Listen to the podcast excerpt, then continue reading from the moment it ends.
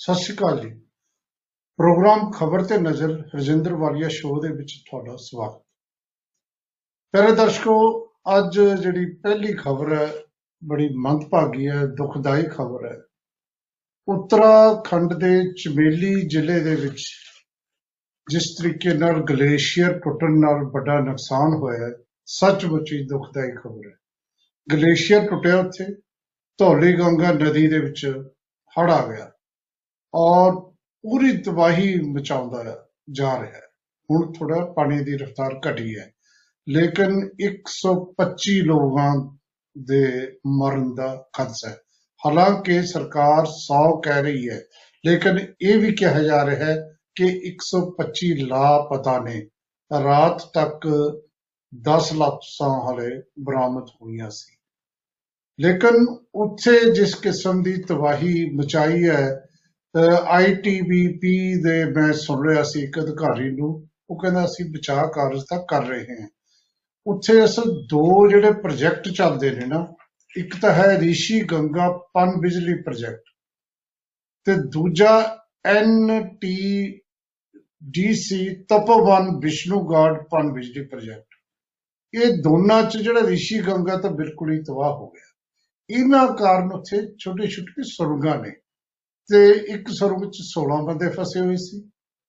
ਇੱਕ ਦੇ ਵਿੱਚ 30 ਬੰਦਿਆਂ ਦਾ ਖਦਸ਼ਾ ਹੈ। ਜਿਹੜੇ 16 ਵਾਲੇ ਉਹ ਤਾਂ ਬਚਾਲੇ ਗਏ ਨੇ ਆਈਟੀਬੀਪੀ ਵੱਲੋਂ ਉਹਨਾਂ ਨੇ ਇੱਕ ਰੱਸੀ ਦੇ ਸਹਾਰੇ ਨਾਲ ਥੱਲੇ ਗਏ ਤੇ ਬੰਦਿਆਂ ਨੂੰ ਕੱਢਦੇ ਵੀਡੀਓ ਸਭ ਨੇ ਦੇਖੀ ਹੈ, ਉਹ ਤਾਂ ਬਚਾਲੇ ਗਏ। ਲੇਕਿਨ ਅਦਰਵਾਈਜ਼ ਹਾਲੇ ਜਿਹੜੇ ਰਾਹਤ ਕਾਰਜ ਜਾਰੀ ਨੇ, ਕਿੰਨਾ ਨੁਕਸਾਨ ਹੋਇਆ ਨਹੀਂ ਦੱਸਿਆ ਜਾ ਸਕਦਾ ਹਾਲ ਦੀ ਘੜੀ। ਲੇਕਿਨ ਉਹਨਾਂ ਦੇ ਜਿਹੜੇ ਉੱਤਰਾਖੰਡ ਦੇ ਮੁੱਖ ਮੰਤਰੀ ਨੇ, ਉੱਥੇ ਵੀ ਗਏ, ਪ੍ਰੈਸ ਨਾਲ ਵੀ ਗੱਲਬਾਤ ਕੀਤੀ। ਤਰਵਿੰਦਰ ਸਿੰਘ ਰਾਵਤ ਕਹਿੰਦੇ ਨੇ ਕਿ ਇਹ ਜਾਨੀ ਨੁਕਸਾਨ ਹੋਇਆ ਹੈ, ਲੇਕਿਨ ਹਲੇ ਪੂਰਾ ਪਤਾ ਨਹੀਂ ਕਿੰਨਾ ਹੋਇਆ, ਜ਼ਿਆਦਾ ਵੀ ਹੋ ਸਕਦਾ ਹੈ, ਇਹ ਵੀ ਕਿਹਾ 180 ਦੇ ਕਰੀਬ ਇਹ ਕਿਹਾ ਜਾਂਦਾ ਭੇਡਾਂ ਬੱਕਰੀਆਂ ਵੀ ਰੁੜ ਗਈਆਂ। ਉਹ ਕਹਿੰਦੇ ਵੀ ਜੇ ਐਤਵਾਰ ਨਾ ਹੁੰਦਾ ਤਾਂ ਨੁਕਸਾਨ ਜ਼ਿਆਦਾ ਹੋਣਾ ਸੀ। ਐਤਵਾਰ ਦੀ ਛੁੱਟੀ ਹੋਣ ਕਰਕੇ ਜਿਹੜੇ ਇਹ ਪ੍ਰੋਜੈਕਟ ਜਿਨ੍ਹਾਂ ਦਾ ਮੈਂ ਜ਼ਿਕਰ ਕੀਤਾ ਹੈ, ਪਨ ਬਿਜਲੀ ਪ੍ਰੋਜੈਕਟ ਸੀ, ਰਿਸ਼ੀ ਗੰਗਾ ਤੇ ਤੋਪਵਨ ਇੱਥੇ ਬੰਦਿਆਂ ਦੀ ਗਿਣਤੀ, ਇੱਥੇ ਮਜ਼ਦੂਰਾਂ ਦੀ ਗਿਣਤੀ ਘੱਟ ਸੀ। ਇਸ ਕਰਕੇ ਜਿਹੜਾ ਹੈ, ਘੱਟ ਨੁਕਸਾਨ ਹੋਇਆ ਹੈ। ਇਹ ਵੀ ਕਿਹਾ ਗਿਆ ਵੈਸੇ ਮੁੱਖ ਮੰਤਰੀ ਨੇ ਇਹ ਵੀ ਦੱਸਿਆ ਕਿ ਇੱਕ ਵੱਡਾ ਪੁਲ ਟੁੱਟ ਗਿਆ ਸੜਕ ਤੇ। ਚਾਰ ਉਹ ਪੁਲ ਜਿਨ੍ਹਾਂ ਨੂੰ ਝੂਲਾ ਪੁਲ ਕਹਿ ਦਿੰਦੇ ਨੇ, ਉਹ ਵੀ ਟੁੱਟ ਗਏ। ਸੋ, ਇਹ ਵੱਡਾ ਨੁਕਸਾਨ ਜਿਹੜਾ ਹੈ ਹੋਇਆ ਸੁਰਗਾਂ 'ਚ ਲੋਕ ਫਸੇ ਹੋਏ ਨੇ।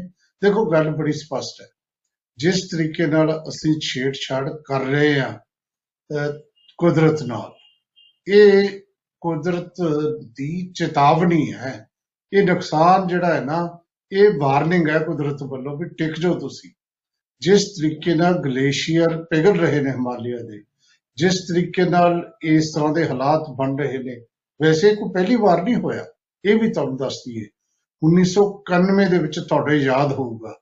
ਉੱਤਰਕਾਸ਼ੀ ਚ ਭਚਾਲ ਆਇਆ ਸੀ। ਉਦੋਂ ਉੱਤਰਾਖੰਡ ਨਹੀਂ ਬਣਿਆ ਸੀ। ਉਦੋਂ ਇਹ ਯੂਪੀ ਦਾ ਹਿੱਸਾ ਹੁੰਦੇ ਸੀ। ਉਦੋਂ 768 ਲੋਕ ਮਰੇ ਸੀ। ਤੇ 98 ਦੇ ਵਿੱਚ ਇਸੇ ਤਰ੍ਹਾਂ ਮਾਲਪਾ ਦੇ ਵਿੱਚ ਜ਼ਮੀਨ ਹੀ ਫਟ ਗਈ ਸੀ। ਜ਼ਮੀਨ ਧਸ ਗਈ ਸੀ। ਉਸ 255 ਲੋਕ ਮਰੇ ਸੀ। ਇਸੇ ਚਮੋਲੀ ਦੇ ਵਿੱਚ 1999 ਚ 100 ਲੋਕ ਮਰੇ ਸੀ।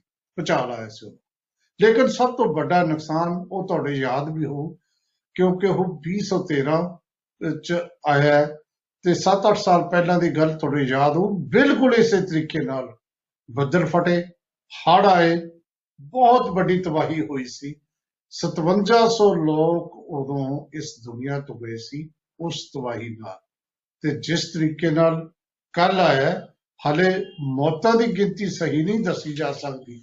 ਪਰ ਇੱਕ ਗੱਲ ਬੜੀ ਸਪਸ਼ਟ ਹੈ ਕਿ ਜਿਸ ਤਰੀਕੇ ਨਾਲ ਅਸੀਂ ਕੁਦਰਤ ਨਾਲ ਛੇੜਛਾੜ ਕਰ ਰਹੇ ਹਾਂ, ਉਹ ਉਹਦੇ ਨਤੀਜੇ ਜਿਹੜੇ ਨੇ ਇਸ ਤਰ੍ਹਾਂ ਦੇ ਨਿਕਲਨੇ ਨੇ, ਜਿਵੇਂ ਕੱਲ ਨਿਕਲਿਆ ਇਹ ਸਾਨੂੰ ਕੁਦਰਤ ਦੀ ਜਿਹੜੀ ਹੈ, ਇੱਕ ਕਿਸਮ ਦੀ ਚੇਤਾਵਨੀ ਹੈ ਇਸ ਦੁਨੀਆ ਨੂੰ, ਲੋਕਾਂ ਨੂੰ ਕਿ ਅਸੀਂ ਜ਼ਿਆਦਾ ਛੇੜਛਾੜ ਨਾ ਕਰੀਏ। ਬਾਕੀ ਰਾਹਤ ਕਾਰਜ ਜਾਰੀ ਨੇ। ਮੋਦੀ ਸਾਹਿਬ ਨੇ ਜਿਹੜੇ ਪੰਜਾਬ ਦੇ ਮੁੱਖ ਮੰਤਰੀ ਕੈਪਟਨ ਸਾਹਿਬ ਨੇ ਜੋ ਇੱਕ ਰਸਮੀ ਕਾਰਵਾਈ ਹੁੰਦੀ ਹੈ ਹਮਦਰਦੀ ਪ੍ਰਗਟ ਕੀਤੀ ਹੈ ਹਰ ਹਿੱਲੇ ਖੜਨ ਦੀ ਗੱਲ ਕੀਤੀ ਹੈ। ਸੋਨੀਆ ਗਾਂਧੀ ਨੇ ਰਾਹੁਲ ਗਾਂਧੀ ਨੇ ਪ੍ਰਿਯੰਕਾ ਗਾਂਧੀ ਨੇ ਆਪਣੇ ਵਰਕਰਾਂ ਨੂੰ ਕਿਹਾ ਹੈ, ਤੁਸੀਂ ਰਾਹਤ ਕਾਰਜਾਂ 'ਚ ਹਿੱਸਾ ਲਓ। ਇਹ ਸਾਰੇ ਸਿਆਸੀ ਗੱਲਾਂ ਨੇ ਇਹ ਚੱਲਦੀਆਂ ਰਹਿੰਦੀਆਂ ਨੇ। ਸੋ ਆਪਾਂ ਹੁਣ ਅਗਲੀ ਖਬਰ ਵੱਲ ਵਧਦੇ ਹਾਂ ਜਿਹੜੀ ਸੱਚਮੁੱਚੀ ਗੈਰ ਸਿਆਸੀ ਜਥੇਬੰਦੀਆਂ ਵੱਲੋਂ ਸਿਆਸੀ ਲੋਕਾਂ ਨੂੰ ਇੱਕ ਵੱਡੀ ਚੁਣੌਤੀ ਦਿੱਤੀ ਜਾ ਰਹੀ ਹੈ। ਉਹ ਹੈ ਖਾਪ ਪੰਚਾਇਤਾਂ ਹੋ ਰਹੀਆਂ ਨੇ, ਮਹਾ ਪੰਚਾਇਤਾਂ ਹੋ ਰਹੀਆਂ ਨੇ, ਕਿਸਾਨੀ ਮਸਲੇ ਨੂੰ ਲੈ ਕੇ। ਕੱਲ ਵੀ ਇੱਕ ਵੱਡੀ, ਵੱਡੇ ਇਕੱਠ ਵਾਲੀ ਹਰਿਆਣਾ ਦੇ ਵਿੱਚ ਮਹਾ ਪੰਚਾਇਤ ਹੋਈ। ਚਰਖੀ ਦਾਦਰੀ, ਜਿਹੜੇ ਭਵਾਨੀ ਦੇ ਵਿੱਚ ਇਹ ਹੋਈ। ਔਰ ਜਿਹੜਾ ਚਰਖੀ ਦਾਦਰੀ ਦਾ ਵਿਧਾਇਕ ਹੈ ਸੋਮਵੀਰ ਸਾਗਵਾਨ ਜਿਹਨੇ ਨਾਤਾ ਤੋੜਿਆ ਭਾਰਤੀ ਜਨਤਾ ਪਾਰਟੀ ਨਾਲੋਂ ਆਜ਼ਾਦ ਜਿੱਤਿਆ ਹੋਇਆ ਵੈਸੇ। ਇਹ ਸਾਗਵਾਨ ਦੀ ਪੰਚਾਇਤ ਕਿਹਾ ਗਿਆ ਪਰ ਮੈਂ ਦੇਖ ਰਿਹਾ ਸੀ ਸੁਣ ਰਿਹਾ ਸੀ ਜਿਹੜੇ ਲੋਕ ਉੱਥੇ ਸ਼ਾਮਲ ਸੀ ਉੱਥੇ ਤਾਂ ਇਹ ਦਾਵਾ ਕੀਤਾ ਜਾ ਰਿਹਾ ਸੀ ਇਹ ਇਕੱਲੇ ਨਹੀਂ ਇੱਥੇ ਤਾਂ 36 ਜਿਹੜੇ ਹੈ ਅਹ, ਜਾਤ ਗੋਤਾਂ ਦੇ ਲੋਕ ਸ਼ਾਮਲ ਹੋਏ ਨੇ। ਸਭ ਦੀ ਸਾਂਝੀ ਪੰਚਾਇਤ ਉਹ ਕਹਿ ਰਹੇ ਸੀ ਚਲੋ ਮੰਨ ਲੈਂਦੇ ਹਾਂ ਉਹਨਾਂ ਦੀ ਅਗਵਾਈ ਚ ਹੋਈ ਸੀ, ਲੇਕਿਨ ਇਹ ਮਹਾ ਪੰਚਾਇਤ ਨੇ ਇੱਕ ਵੱਡਾ, ਇੱਕ ਹਲਾਰਾ ਜਿਹੜੀ ਜੀਂਦ ਦੀ ਪੰਚਾਇਤ ਤੋਂ ਬਾਅਦ ਹਰਿਆਣਾ ਚ ਦਿੱਤਾ ਹੈ। ਜਿਵੇਂ ਯੂਪੀ ਚ ਹੋਈਆਂ ਪੰਚਾਇਤਾਂ, ਉਵੇਂ ਇਹ ਹੋ ਰਹੀਆਂ ਨੇ ਪਿਛਲੇ 27 26 ਜਨਵਰੀ ਤੋਂ ਲੈ ਕੇ ਹੁਣ ਤੱਕ ਜਿਹੜੀਆਂ 8 ਵੱਡੀਆਂ ਪੰਚਾਇਤਾਂ ਦਾ ਮੈਂ ਜ਼ਿਕਰ ਕੀਤਾ ਵੈਸੇ ਤਾਂ 22 ਤੇਈ ਹੋ ਚੁੱਕੀਆਂ ਨੇ ਉਹਨਾਂ ਦਾ, ਉਹਨਾਂ ਨੇ ਇਸ ਅੰਦੋਲਨ ਜਿਹੜਾ ਕਿਸਾਨੀ ਅੰਦੋਲਨ ਹੈ ਖੇਤੀ ਕਾਨੂੰਨਾਂ ਨੂੰ ਲੈ ਕੇ ਚੱਲ ਰਿਹਾ ਹੈ, ਬਹੁਤ ਵੱਡਾ ਬਲ ਦਿੱਤਾ ਹੈ। ਕੱਲ ਵੀ ਤਿੰਨੇ ਵੱਡੇ ਲੀਡਰ ਜਿਹੜੇ ਇਸ ਕਿਸਾਨੀ ਅੰਦੋਲਨ ਦੇ ਨੇ ਜਿਹੜਾ ਇੱਕ ਨਵਾਂ ਵੱਡਾ ਲੀਡਰ ਬਣਿਆ ਅੱਜ ਕੱਲ ਉਹ ਸਟਾਰ ਹੁੰਦਾ ਹੈ ਅਟਰੈਕਸ਼ਨ ਦਾ। ਸਾਰੇ ਲੋਕ ਜਾਂ ਮੀਡੀਆ ਉਹਨੂੰ ਦੇਖਦਾ ਹੈ ਲੋਕ ਉਹਦੇ ਨਾਲ ਫੋਟੋਆਂ ਵੀ ਖਿਚਾਉਂਦੇ ਨੇ। ਉਹਨੂੰ ਵੀ ਇਸ ਗੱਲ ਦੀ ਸਮਝ ਆ ਗਈ ਰਕੇਸ਼ ਟਕੈਤ ਨੂੰ ਕਿ ਹੁਣ ਮੈਂ ਵੱਡਾ ਨਾਂ ਬਣ ਗਿਆ ਤੇ ਦੋ ਦੂਜੇ ਨਾਂ ਜਿਨ੍ਹਾਂ ਨੇ ਸ਼ੁਰੂ ਕੀਤਾ ਹੈ। ਅਸਲ ਦੇ ਵਿੱਚ ਜਿਨ੍ਹਾਂ ਦਾ ਦਿਮਾਗ ਚੱਲ ਰਿਹਾ ਹੈ ਇਹ ਸਾਰੀ ਐਜੀਟੇਸ਼ਨ ਦੇ ਪਿੱਛੇ। ਜਿਨ੍ਹਾਂ ਨੇ ਬਲਵੀਰ ਸਿੰਘ ਰਾਜੇਵਾਲ ਨੇ ਇੰਨੀ ਸਟੱਡੀ ਕਰਕੇ ਜਿਵੇਂ ਡਾਇਲੌਗ ਕੀਤਾ ਹੈ, ਤੇ ਸਾਰੀ ਦੁਨੀਆ ਇਹ ਤਾਂ ਮੰਨਦੀ ਹੈ ਕਿ ਅਸਲ ਵਿੱਚ ਬਲਵੀਰ ਸਿੰਘ ਰਾਜੇਵਾਲ ਇੱਕ ਵੱਡਾ ਇੱਕ ਸਿਚੁਏਸ਼ਨ 'ਚ ਕੋਈ ਵੀ ਵੱਡਾ ਬਣ ਸਕਦਾ ਹੈ, ਲੇਕਿਨ ਲੜਾਈ ਸ਼ੁਰੂ ਕਰਨ ਦੇ ਵਿੱਚ ਇਸ ਕਾਨੂੰਨਾਂ ਨੂੰ ਸਮਝਣ ਦੇ ਵਿੱਚ ਰਾਜੇਵਾਲ ਮੇਰਾ ਖਿਆਲ ਹੈ ਇੱਕ ਵੱਡਾ ਨਾਮ ਹੈ ਤੇ ਪਹਿਲਾ ਨਾਮ ਸੋ ਉਹ ਤਿੰਨੇ ਬੰਦੇ ਕੱਲ ਉੱਥੇ ਦੇਖੇ ਗਏ ਔਰ ਜੋ ਕੁਝ ਰਕੇਸ਼ ਟਕੈਤ ਨੇ ਕਿਹਾ, ਉਹ ਤਾਂ ਉਹੀ ਗੱਲਾਂ ਦੁਹਰਾ ਰਹੇ ਨੇ, ਲੇਕਿਨ ਉਹ ਸੁਣ ਲੈਣੀਆਂ ਚਾਹੀਦੀਆਂ ਨੇ। ਕਾਨੂੰਨ ਵਾਪਸ ਕਰੋ। ਹੁਣ ਤਾਂ ਉਹਨਾਂ ਨੇ ਇਹ ਕਹਿਣਾ ਸ਼ੁਰੂ ਕੀਤਾ, ਨਹੀਂ ਤਾਂ ਗੱਦੀ ਵਾਪਸੀ ਦੀ ਗੱਲ ਕਰਨੀ ਸ਼ੁਰੂ ਕਰਾਂਗੇ। ਗੱਦੀ ਵਾਪਸੀ ਜਾਂ ਕਾਨੂੰਨ ਵਾਪਸੀ? ਇੱਕ ਤਾਂ ਇਹ, ਫੈਸਲੇ ਫਸਲਾਂ ਦੇ ਕਿਸਾਨ ਕਰੂਗਾ ਸਰਕਾਰ ਦੇ ਇਹ ਲੋਕ ਕਰਨਗੇ। ਕਾਨੂੰਨ ਵਾਪਸੀ ਤੱਕ ਡਟੇ ਰਹਾਂਗੇ, ਹਿੱਲਾਂਗੇ ਨਹੀਂ। ਚਾਹੇ ਸਾਨੂੰ ਜਿੰਨਾ ਮਰਜ਼ੀ ਚਿਰ ਬੈਠਣਾ ਪਵੇ, ਖਰੀਦ ਗਾਰੰਟੀ ਲੈ ਕੇ ਹਟਾਂਗੇ ਐਮਐਸਪੀ ਦੀ ਅਦਰਵਾਈਜ਼ ਨਹੀਂ ਜਾਵਾਂਗੇ।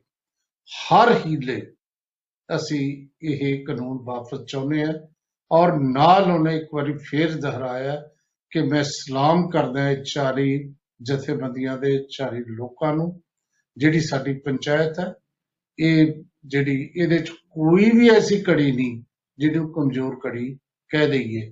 ਇਹ ਗੱਲ ਕਹਿ ਕੇ ਫਿਰ ਤਸੱਲੀ ਦਿੱਤੀ ਹੈ ਕਿ ਮੈਂ ਤੁਹਾਡੇ ਨਾਲ ਹਾਂ, ਕਿਉਂਕਿ ਪਿਛਲੇ ਦਿਨੀ ਰਕੇਸ਼ ਟਕੈਤ ਨੇ ਜਿਵੇਂ ਆਪਣੇ ਪੱਧਰ ਤੇ ਯੂਪੀ ਤੇ ਉੱਤਰਾਖੰਡ ਚ ਚੱਕਾ ਜਾਮ ਦਾ ਦੀ ਕਾਲ ਨੂੰ ਵਾਪਸ ਲੈ ਲਿਆ ਸੀ, ਉਹ ਤੋਂ ਬਾਅਦ ਇਹ ਕਹਿਣਾ ਬਣਦਾ ਸੀ, ਉਹਨੇ ਕੱਲ ਕਿਹਾ। ਪ੍ਰਵੀਰ ਸਿੰਘ ਰਾਜੇਵਾਲ ਨੇ ਬਹੁਤ ਅਹਿਮ ਗੱਲ ਕੀਤੀ ਕਿ ਜੇ ਹੁਣ ਅਸੀਂ ਇਹ ਲ- ਅੰਦੋਲਨ ਜਿੱਤਣਾ ਹੈ, ਸਾਨੂੰ ਇਹ ਤੇਜ਼ ਕਰਨਾ ਪਏਗਾ। ਅੰਦੋਲਨ ਨੂੰ ਤੇਜ਼ ਕਰਨ ਦੇ ਤਰੀਕੇ ਜਿਹੜੇ ਹੈ ਉਹ ਲੱਭ ਰਹੇ ਆ। ਇਹ ਗੱਲ ਕੀਤੀ। ਅਗਲੀ ਗੱਲ ਜਿਹੜੀ ਉਹ ਹੋਰ ਵੀ ਇੰਪੋਰਟੈਂਟ ਹੈ ਇੱਕ ਸੱਦਾ ਦਿੱਤਾ ਗਿਆ ਕਿ ਜੇ ਤੁਸੀਂ ਚਾਹੁੰਦੇ ਹੋ ਨਾ ਜਲਦੀ ਇਹ ਕਾਨੂੰਨ ਵਾਪਸ ਹੋਣ ਤਾਂ ਹਰਿਆਣਾ ਵਾਲਿਓ ਤੁਸੀਂ ਜੇਜੇਪੀ ਦੀ ਸਰਕਾਰ ਉਹਨਾਂ ਨੂੰ ਦਬਾਅ ਪਾਓ ਤੇ ਖੱਟਰ ਦੀ ਸਰਕਾਰ ਨੂੰ ਜਿਹੜਾ ਹੈ ਉਹ ਤੋਂ ਸਪੋਰਟ ਵਾਪਸ ਲਓ। ਸਰਕਾਰ ਡਿੱਗੇਗੀ ਤੇ ਫਿਰ ਜਦੋਂ ਹਰਿਆਣਾ ਦੀ ਸਰਕਾਰ ਡਿੱਗੀ ਤਾਂ ਕੇਂਦਰ ਸਰਕਾਰ ਮੱਥਾ ਟੇਕੇਗੀ। ਇਹ ਕੱਲ ਦੀ ਗੱਲ ਕੀਤੀ ਹੈ ਬਲਵੀਰ ਸਿੰਘ ਰਾਜੇਵਾਲ ਨੇ। ਡਾਕਟਰ ਦਰਸ਼ਨਪਾਲ ਨੇ ਕਿਸਾਨਾਂ ਨੂੰ ਦੱਸਿਆ ਕਿ ਹੁਣ ਲਗਾਤਾਰ ਅਸੀਂ ਵੱਧਦੇ ਜਾ ਰਹੇ ਹਾਂ। ਸਰਕਾਰ ਜਿੰਨਾ ਮਰਜ਼ੀ ਝੂਠ ਬੋਲੇ 500 ਤੋਂ ਵੱਧ ਕਿਸਾਨ ਜਥੇਬੰਦੀਆਂ ਇਸ ਅੰਦੋਲਨ ਦੀ ਸਪੋਰਟ 'ਚ ਆ ਚੁੱਕੀਆਂ ਨੇ। ਇਹ ਦਰਸ਼ਨ ਸਿੰਘ ਰਾਜੇਵਾਲ ਨੇ ਕਿਹਾ ਹੈ। ਤੇ ਇਹ ਵੀ ਗੱਲ ਕਹੀ ਹੈ ਕਿ ਖੱਟਰ ਨੂੰ ਹੁਣ ਕੋਈ ਨੈਤਿਕ ਉਹਦਾ ਅਧਿਕਾਰ ਨਹੀਂ ਬਣਦਾ ਕਿ ਉਹ ਰਾਜ ਕਰੇ। ਵੈਸੇ ਗੱਲ ਝੂਠ ਤੇ ਤਾਂ ਦੋਨੇ। ਸਭ ਤੋਂ ਪਹਿਲਾਂ ਝੂਠ ਤਾਂ ਖੱਟਰ ਸਾਹਿਬ ਨੇ ਬੋਲਿਆ ਸੀ। ਮਨੋਹਰ ਲਾਲ ਖੱਟਰ ਨੇ ਕਿਹਾ ਸੀ ਕਿ ਇਕੱਲੇ ਪੰਜਾਬ ਦੇ ਕਿਸਾਨ ਨੇ, ਹਰਿਆਣਾ ਦਾ ਕੋਈ ਕਿਸਾਨ ਨਹੀਂ। ਤੇ ਏਡੀਆਂ ਏਡੀਆਂ ਮਹਾਪੰਚਾਇਤਾਂ, ਖੱਟਰ ਸਾਹਿਬ ਹੋ ਰਹੀਆਂ ਨੇ, ਇਹ ਕਿੱਥੋਂ ਹੋ ਰਹੀਆਂ ਨੇ? ਇਹਦਾ ਕੀ ਜਵਾਬ ਹੈ ਤੁਹਾਡੇ ਕੋਲ? ਤੁਹਾਡੇ ਕੋਲ ਕੋਈ ਜਵਾਬ ਨਹੀਂ। ਤੋਮਰ ਸਾਹਿਬ ਨੇ ਫੇਰ ਕਹਿਤਾ ਕਿ ਜੀ ਇਹ ਕਿਸੇ ਖਾਸ ਏਰੀਏ 'ਚ ਹੈ। ਹਲੇ ਵੀ ਮੈਂ ਸਮਝਦਾ ਰਕੇਸ਼ ਟਕੈਤ ਦਾ ਮਰਜ ਹੋਣਾ ਵੱਡੇ ਲੀਡਰ ਤੇ ਇੱਕ ਬਹੁਤ ਵੱਡਾ ਜਵਾਬ ਹੈ ਕਿ ਇਹ ਪੰਜਾਬ ਦੇ ਕਿਸਾਨ ਨਹੀਂ, ਸਾਰੇ ਦੇਸ਼ ਦੇ ਕਿਸਾਨ ਨੇ ਤੇ ਕੱਲ ਜਦੋਂ ਚੱਕਾ ਜਾਮ ਹੋਇਆ ਸੀ ਉਦੋਂ ਤਾਂ ਦੇਖਿਆ ਦੱਖਣ ਦੇ ਵਿੱਚ ਵੀ ਸਾਰੇ ਕਿਤੇ, ਚਾਰੇ ਦਿਸ਼ਾਵਾਂ ਦੇ ਵਿੱਚ ਕਿਸਾਨ ਜਿਹੜੇ ਉੱਠੇ ਨੇ। ਲੇਕਿਨ ਇਹ ਤੋਮਰ ਸਾਹਿਬ ਨੂੰ ਸ਼ਾਇਦ ਦੇਖੋ, ਝੂਠ 'ਚ ਬੋਲਣਾ, ਸਰਕਾਰ ਹੈ, ਜਿਵੇਂ ਬਲਵੀਰ ਸਿੰਘ ਰਾਜੇਵਾਲ ਨੇ ਇੱਕ ਮੀਟਿੰਗ 'ਚ ਕਿਹਾ ਸੀ, ਤੁਸੀਂ ਸਰਕਾਰ ਹੋ, ਜਿੰਨਾ ਮਰਜ਼ੀ ਝੂਠ ਬੋਲੀ ਜਾਓ ਕੌਣ ਰੋਕਦਾ ਤੁਹਾਨੂੰ? ਲੇਕਿਨ ਆਪਾਂ ਗੱਲ ਕਰੀਏ ਅਗਲੀ 75ਵਾਂ ਦਿਨ, ਟਿਕਰੀ, ਸਿੰਘੂ ਤੇ ਗਾਜੀਪੁਰ। ਗਾਜੀਪੁਰ ਤਾਂ ਇੱਕ ਅੱਧਾ ਦਿਨ ਘੱਟ ਹੋ ਸਕਦਾ ਹੈ। ਲੇਕਿਨ ਉੱਥੇ ਅਹ, ਜਿਹੜਾ ਹੈ ਅਹ, ਅੰਦੋਲਨ ਜਾਰੀ ਹੈ ਔਰ ਕੱਲ ਤਾਂ ਸੰਯੁਕਤ ਮੋਰਚੇ ਦੀ ਸਟੇਜ ਔਰਤਾਂ ਦੇ ਹੱਥ ਸੀ। ਨਾਰੀ ਸ਼ਕਤੀ ਜਿੰਦਾਬਾਦ ਦੇ ਨਾਰੇ ਲੱਗ ਰਹੇ ਸੀ। ਇਹੀ ਕੰਮ ਕੱਲਾ ਟਿਕਰੀ ਤੇ ਨਹੀਂ ਸੀ ਸਿੰਘੂ ਬਾਰਡਰ ਤੇ ਵੀ ਔਰਤਾਂ ਵੱਲੋਂ ਇਸੇ ਤਰੀਕੇ ਨਾਲ ਨਾਰੇ ਲਾਏ ਗਏ ਔਰ ਗਾਜੀਪੁਰ ਚ ਇੱਕ ਪ੍ਰੈਸ ਕਾਨਫਰੰਸ ਹੋਈ। ਇਹ ਖਬਰਾਂ ਦਾ ਸਿਲਸਿਲਾ ਵੀ ਕੀ ਕਿਹਾ ਪ੍ਰੈਸ ਕਾਨਫਰੰਸ ਕਿਹੜੇ ਇਸ਼ੂ ਤੇ ਲੈ ਕੇ ਹੋਈ ਇਹ ਸਾਰੀਆਂ ਗੱਲਾਂ ਆਪਾਂ ਕਰਨੀਆਂ ਨੇ।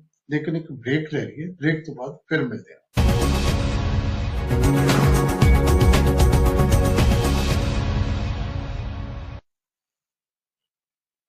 ਬ੍ਰੇਕ ਤੋਂ ਬਾਅਦ ਤੁਹਾਡਾ ਫਿਰ ਸਵਾਗਤ। ਬ੍ਰੇਕ ਤੇ ਜਾਣ ਤੋਂ ਪਹਿਲਾਂ ਮੈਂ ਤੁਹਾਨੂੰ ਦੱਸਿਆ ਸੀ ਕਿ ਟਿਕਰੀ ਤੇ, ਸਿੰਘੂ ਤੇ ਔਰਤਾਂ ਨੇ ਜਿਹੜਾ ਹੈ ਕੱਲ ਮੋਰਚਾ ਸੰਭਾਲਿਆ ਹੋਇਆ ਸੀ, ਖਾਸ ਤੌਰ ਤੇ ਟਿਕਰੀ ਬਾਰਡਰ ਤੇ।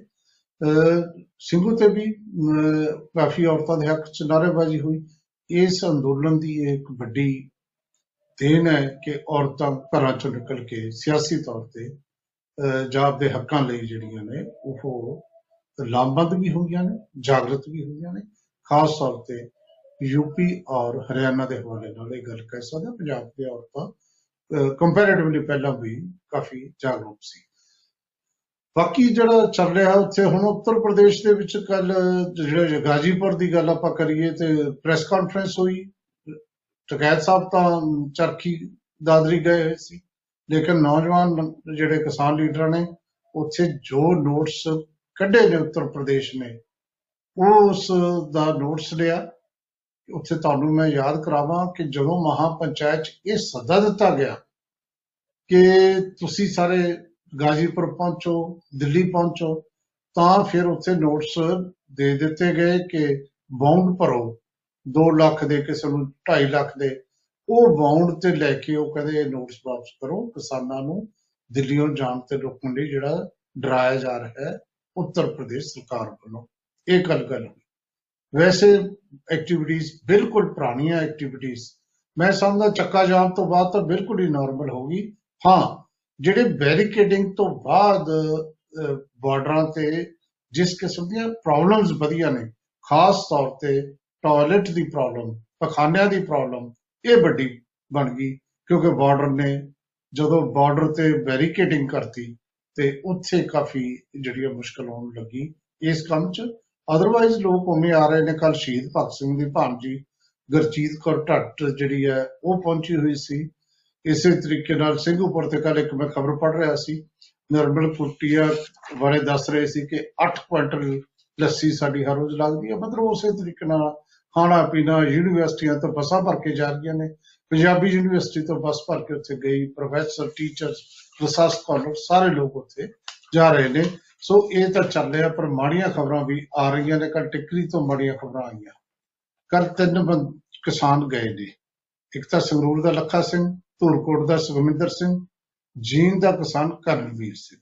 ਦੇਖੋ, ਲੱਖਾ ਸਿੰਘ ਤੇ ਸੁਖਵਿੰਦਰ ਸਿੰਘ, ਇਹਨਾਂ ਨੂੰ ਤਾਂ ਦਿਲ ਦਾ ਦੌਰਾ ਪਿਆ। ਇਹ ਟਿਕਰੀ ਬਾਰਡਰ ਦੀਆਂ ਤਿੰਨੇ ਖਬਰਾਂ ਨੇ ਇਸ ਵਿੱਚ। ਇਹਨਾਂ ਨੂੰ ਤਾਂ ਦਿਲ ਦਾ ਦੌਰਾ ਪਿਆ। ਲੇਕਿਨ ਜਿਹੜਾ ਕਰਨਵੀਰ ਦਾ ਜਾਣਾ ਹੈ, ਇਹ ਮੈਂ ਬਾਰ-ਬਾਰ ਕਹਿ ਰਿਹਾ ਇਹ ਕੋਈ ਜ਼ਿਆਦਾ ਵਧੀਆ ਨਹੀਂ। ਕਰਨਵੀਰ ਨੇ ਖੁਦਕੁਸ਼ੀ ਕੀਤੀ। ਫਾਹਾ ਲਿਆ ਦਰਖਤ ਨਾਲ, ਬਹਾਦਰਗੜ੍ਹ ਨਾਲ ਹੀ ਉੱਥੇ। ਤੇ ਉਹਦਾ ਜਿਹੜਾ ਖੁਦਕੁਸ਼ੀ ਨੋਟ ਹੈ, ਬਿਲਕੁਲ ਉਹੀ ਜਿਹੜਾ ਪਹਿਲਾਂ ਵੀ ਸਰਕਾਰ ਤਰੀਕ ਤੇ ਤਰੀਕ ਦੇ ਰਹੀ ਹੈ, ਹਿੰਦੀ ਚ ਮੈਂ ਨੋਟ ਦੇਖਿਆ ਉਹ, ਤੇ ਲੇਕਿਨ ਕੋਈ ਸੋਲੂਸ਼ਨ ਨਹੀਂ ਦੇ ਰਹੀ। ਇਹ ਦੇਖੋ, ਮੈਂ ਉਸ ਦਿਨ ਵੀ ਕਿਹਾ ਸੀ, ਚਾਹੇ ਸੰਤ ਰਾਮ ਸਿੰਘ ਦੇ ਜਾਣ ਤੋਂ ਬਾਅਦ ਜਾਂ ਵਕੀਲ ਰਾਏ ਦੇ ਜਾਣ ਤੋਂ ਬਾਅਦ, ਜਾਂ ਤਿੰਨ ਬੰਦੇ ਹੋਰੇ ਪੰਜਵੀਂ ਛੇਵੀਂ ਜਿਹੜੀ ਖੁਦਕੁਸ਼ੀ ਹੈ, ਉਦੋਂ ਵੀ ਕਿਹਾ ਸੀ ਕਿ ਇਹ ਖੁਦਕੁਸ਼ੀਆਂ ਕੋਈ ਹੱਲ ਨਹੀਂ, ਤੇ ਤੁਹਾਡਾ, ਬਲਕਿ ਜਦੋਂ ਤੁਸੀਂ ਖੁਦਕੁਸ਼ੀ ਕਰਦੇ ਹੋ ਜਿਹੜਾ ਵੀ ਬੰਦਾ ਖੁਦਕੁਸ਼ੀ ਕਰਦਾ, ਦੂਜੇ ਬੰਦਿਆਂ ਦਾ ਮੋਰਲ ਡਾਊਨ ਹੁੰਦਾ ਹੈ। ਇੱਥੇ ਤਾਂ ਲੜਾਈ ਜਿਹੜੀ ਹੈ, ਇਹ ਤਾਂ ਹੈ ਹੀ ਸੰਘਰਸ਼ ਸਟਰਗਲ ਸੰਗਰਾਮ ਫਾਈਟ ਟੂ ਦਾ ਲਾਸਟ ਵਾਲੀ ਗੱਲ ਹੈ ਤੇ ਮੈਂ ਜਦੋਂ ਸੰਤ ਰਾਮ ਸਿੰਘ ਗਏ ਸੀ, ਉਦੋਂ ਕਿਹਾ ਸੀ, ਇਹ ਸਿੱਖੀ ਸਪਿਰਟ ਦੇ ਤਾਂ ਬਿਲਕੁਲ ਹੀ ਖਿਲਾਫ ਹੈ ਇਸ ਗੱਲ ਦਾ ਪ੍ਰਚਾਰ ਉੱਥੇ ਕਰਨਾ ਚਾਹੀਦਾ ਹੈ ਕਿ ਲੋਕ ਇਸ ਗੱਲੋਂ ਜਿਹੜਾ ਹੈ, ਦੱਸਣ ਕਿ ਇਹ ਬਈ ਤੁਹਾਡੇ ਸਪਿਰਟ ਦੇ ਬਿਲਕੁਲ ਖਿਲਾਫ ਹੈ ਪਰ ਜੋ ਵੀ ਹੋਇਆ ਕੱਲ ਤਿੰਨ ਬੰਦੇ ਚਲੇ ਗਏ। ਹੁਣ ਗਿਣਤੀ ਜਿਹੜੀ ਹੈ, ਮੈਂ ਕੱਲ ਵੀ ਗਿਣਤੀ ਕਰ ਰਿਹਾ ਸੀ, ਲੇਕਿਨ ਮੇਰੇ ਹਿਸਾਬ ਨਾਲ 190 ਦੇ ਨੇੜੇ ਪਹੁੰਚ ਚੁੱਕੀ ਹੈ ਇਹ ਗਿਣਤੀ। ਅਹ ਆਪਾਂ ਹੁਣ ਅਗਲੀ ਖਬਰ ਜਿਹੜੀ ਮੈਂ ਜ਼ਿਕਰ ਥੋੜਾ ਜਿਹਾ ਕੀਤਾ ਸੀ ਕਿ ਕੀ ਹੋ ਰਿਹਾ ਹੈ। ਇਹ ਹਟ ਹੀ ਨਹੀਂ ਰਹੇ। ਨਰਿੰਦਰ ਤੋਮਰ ਨੇ ਫੇਰ ਉਹੀ ਝੂਠ ਬੋਲਿਆ। ਇਹ ਕਹਿੰਦਾ ਗਵਾਲੀਅਰ ਦੇ ਵਿੱਚ ਗਿਆ ਸੀ, ਮੱਧ ਪ੍ਰਦੇਸ਼ ਦੇ ਵਿੱਚ। ਕਹਿੰਦਾ ਕਿ ਕਿਸਾਨ ਜਿਹੜੇ ਨੇ ਨਾ, ਇਹ ਦਾ ਬਹੁਤ ਥੋੜੇ ਜਿਹੇ ਖੇਤਰ 'ਚ ਇਹਦਾ ਵਿਰੋਧ ਕਰ ਰਹੇ ਨੇ, ਨਹੀਂ ਤਾਂ ਸਾਡੇ ਕਾਨੂੰਨ ਬਹੁਤ ਵਧੀਆ ਨੇ, ਲੋਕ ਉਹਦਾ ਸਾਥ ਦੇ ਰਹੇ ਨੇ।